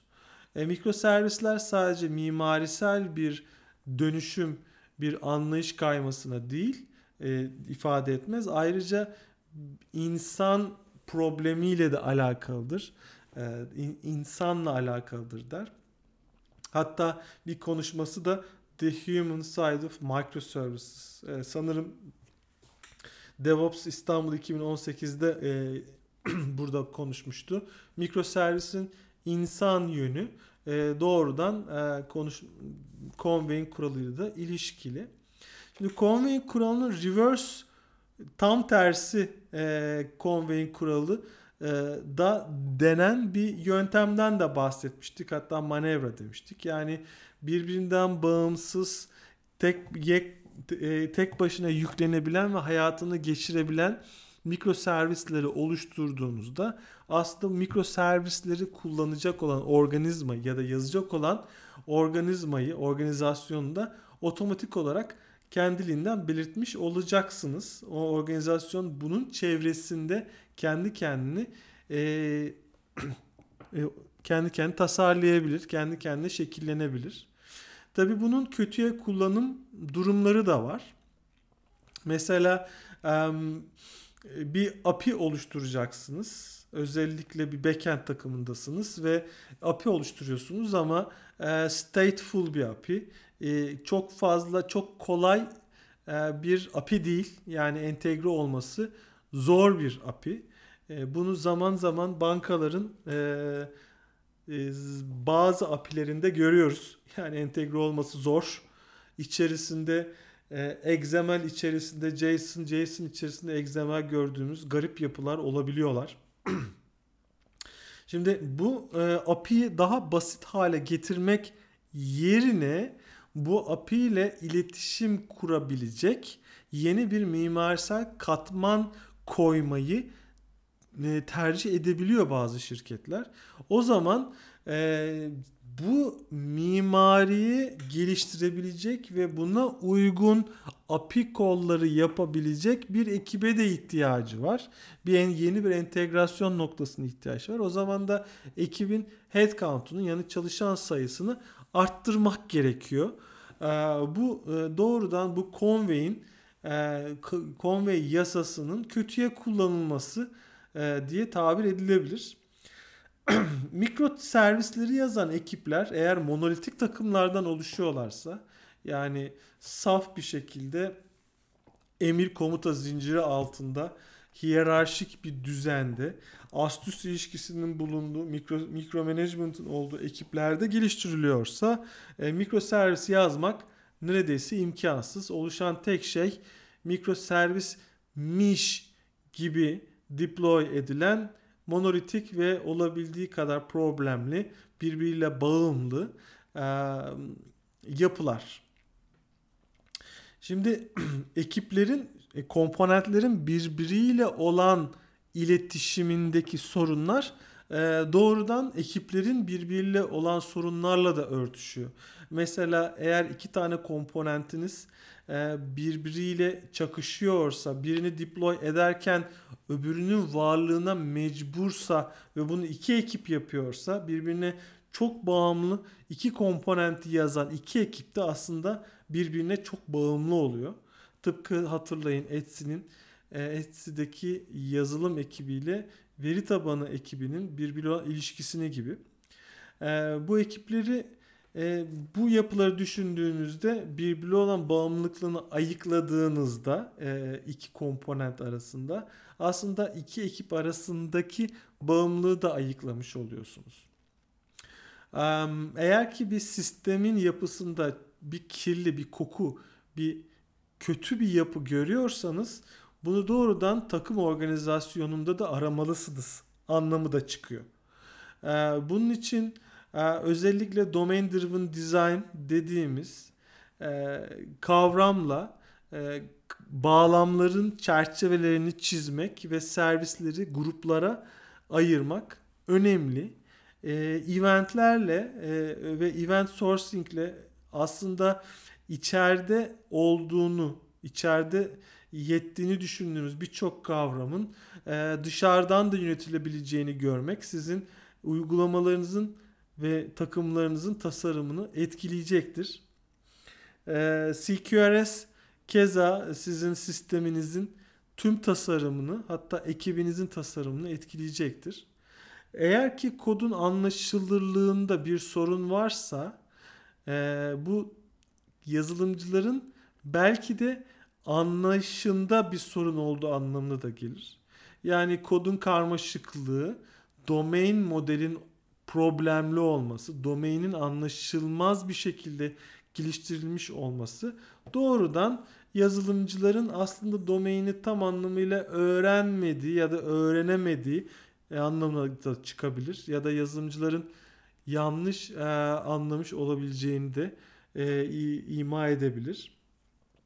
Herhangi bir koku hani kod kokar diyoruz ya herhangi bir koku gördünüz kodun kokması, mimarinin kokması, süreçlerin kokması bir şeylerin yanlış anlaşıldığı bir yerde iletişim sorunlarının olduğu anlamına da gelebilir. Bunu iyice dikkat etmek gerekebilir. Bu uzun podcast'te son olarak Conway kuralının ya da Conway kanununun e, yan etkileri ya da e, negatif etkilerinden bahsetmek istiyorum. Aslında bu konudaki en güzel sözü Josh McKenty e, yapıyor. Şu an Pivotal'ın Vice President başındaki kişi. McKenty yıllarca Conway kanununun çok önemli olduğunu söyleyen ve onun sıkı savunucularından e, birisi idi. Birisiyken e, artık böyle düşünmediğini, Conway kanunun da ciddi anlamda yan etkileri olduğunu ve bazı yerlerde yanlışa düştüğünü de e, düşündüğünü söylüyor bir konuşmasında. E, şöyle belirtiyor. Diyor ki eğer ki siz ekiplerinizi birbirinden bağımsız küçük ekipler haline dönüştürürseniz ve bunları tüm sorumluluğu verirseniz o zaman ekipler içerisinde tüm şirketten bağımsız olarak ayrı bir loyalty yani e, ayrı bir bağlılık oluşturduğunu görürsünüz. E, bu bağlılık zaman zaman yani bu sadakat, bu bağlılık, ekibi olan bağlılık zaman zaman başka ekiplere olan empatide zayıflık ve saygıda e, problemlere neden olabilir. e, ekipler bizim ekibimiz daha iyi, diğer ekipler daha kötü noktasına geçebilir. Şirketinizde bilmiyorum e, siz de gözlemleyebilirsiniz. Ben birçok şirkette bunu net görebiliyorum. Hatta kendi çalıştığım şirketlerde de geçmiş şirketlerde de buna benzeyen durumlarla karşılaştım. Kendi ekibim e, bir ismi, bir e, logosu var ve bu yapıda başka ekiplerden ayrışıp çok sağlam, çok sıkı bir bağlılık, bir sadakat oluşturmuş, oluşturabiliyor ekipler. Oluşturdu geçmişte. Ve biz bu şekilde diğer ekipleri biraz küçük görmek, diğer ekipleri suçlamak suretiyle hani kendimizi yüceltmek, kendi ekibimizi e, tutmak, fanatik yani taraftar gibi tutmak noktasına geldiğimiz durumlarla karşılaştık. E, bu biraz Conway'in kuralını uygularken e, ekip içerisindeki kültüre tam anlamıyla e, müdahale etmediğimiz ekip içerisindeki kültür, ekip kültürü oluşturulurken şirket kültürüne, şirketin geneline olan bağlılığa çok fazla özen göstermediğimiz, çok fazla yatırım yapmadığımız anlamına geliyor. Ee, Josh McKenty çocukları anaokulundayken e, daha ilk ilk yıllarda anlattığımız kavramları e, lütfen şirketlerimizde de uygulayalım diyerek konuşmasını tamamlar. Bunlardan bir tanesi mesela küçükken çocuklara nasıl paylaşacağı, nasıl kirlettiği ya da dağıttığı şeyleri nasıl toplayacağı ve nasıl özür dileyeceği anlatılır. Ekip içerisinde de nasıl paylaşacağı, dağıttığı ya da kirlettiği şeyleri nasıl toplayacağı ve nasıl empati kuracağı ve nasıl özür dileyeceği de e, anlatılmalı. Bu konuya dikkat etmeliler.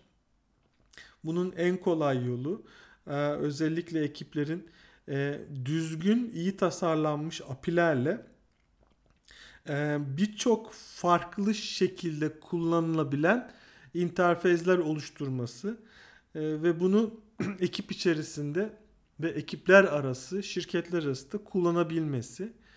E, bu e, bu minvalde der ki Conway'in kuralının dışına da çıkarak aslında büyük ekiplerle yani e, fonksiyonel ekiplerle de büyük ekiplerle de düzgün bir API üzerinden iyi tasarlanmış expose edilmiş bir API üzerinden de sağlıklı iletişim kanalları oluşturulabilir diyor. Buna kabul etmek etmemek arasında e, kararsızım e, Conway'in kuralı birçok şeyi açıklarken Conway'in kuralına tam olarak uymayan ekiplerde e, de e, McKenty'nin e, bu ön sezisi e, diyelim doğrudan uyuyor olabilir. E, bunu da e, kulağınızın bir köşesinde bulunsun isterim. Bugün uzun bir podcast çektik. E, bu podcast'teki bu fikirleri sizlerle paylaşabilmek için inanın 40 bin e, kelimeden fazla e, yazıyı e, bir araya getirdim. E, olabildiği kadar fazla kaynaktan, fazla kitaptan alıntılar yapmaya çalıştım. E, bilgilerimi e, ve düşündüklerimi sizlerle paylaşmaya çalıştım. Umarım faydalı olmuştur. Conway'in kuralı, Conway'in fikirleri, e, siz de okuyun onun makalesinden sizler de okuyun ve çevrenizde özellikle ekibinizde, şirketinizde, ekipler arası ilişkilerde, ekip içerisinde kişiler arası ilişkilerde Conway'in kuralının doğrudan tasarımlarınıza bakarak irdeleyebilir ve var olan sorunları e, dile getirebilirsiniz. Önemli olan burada var olan sorunları tespit etmek ve bu tespit edebilmek ettikten sonra da çözümü için adımlar atmak. Inspect and Adapt gözlemlemek ve e, attığınız adımların yan etkilerini, olumlu ya da olumsuz etkilerini irdeleyip yeniden yeni adımlar atmak e, ve sürekli bir iyileşme döngüsünde e, şirketinizi ve ekibinizi iyileştirmek, ürününüzü iyileştirmek. E, kendinize iyi bakın. Yeni podcastlerde görüşmek üzere arkadaşlar.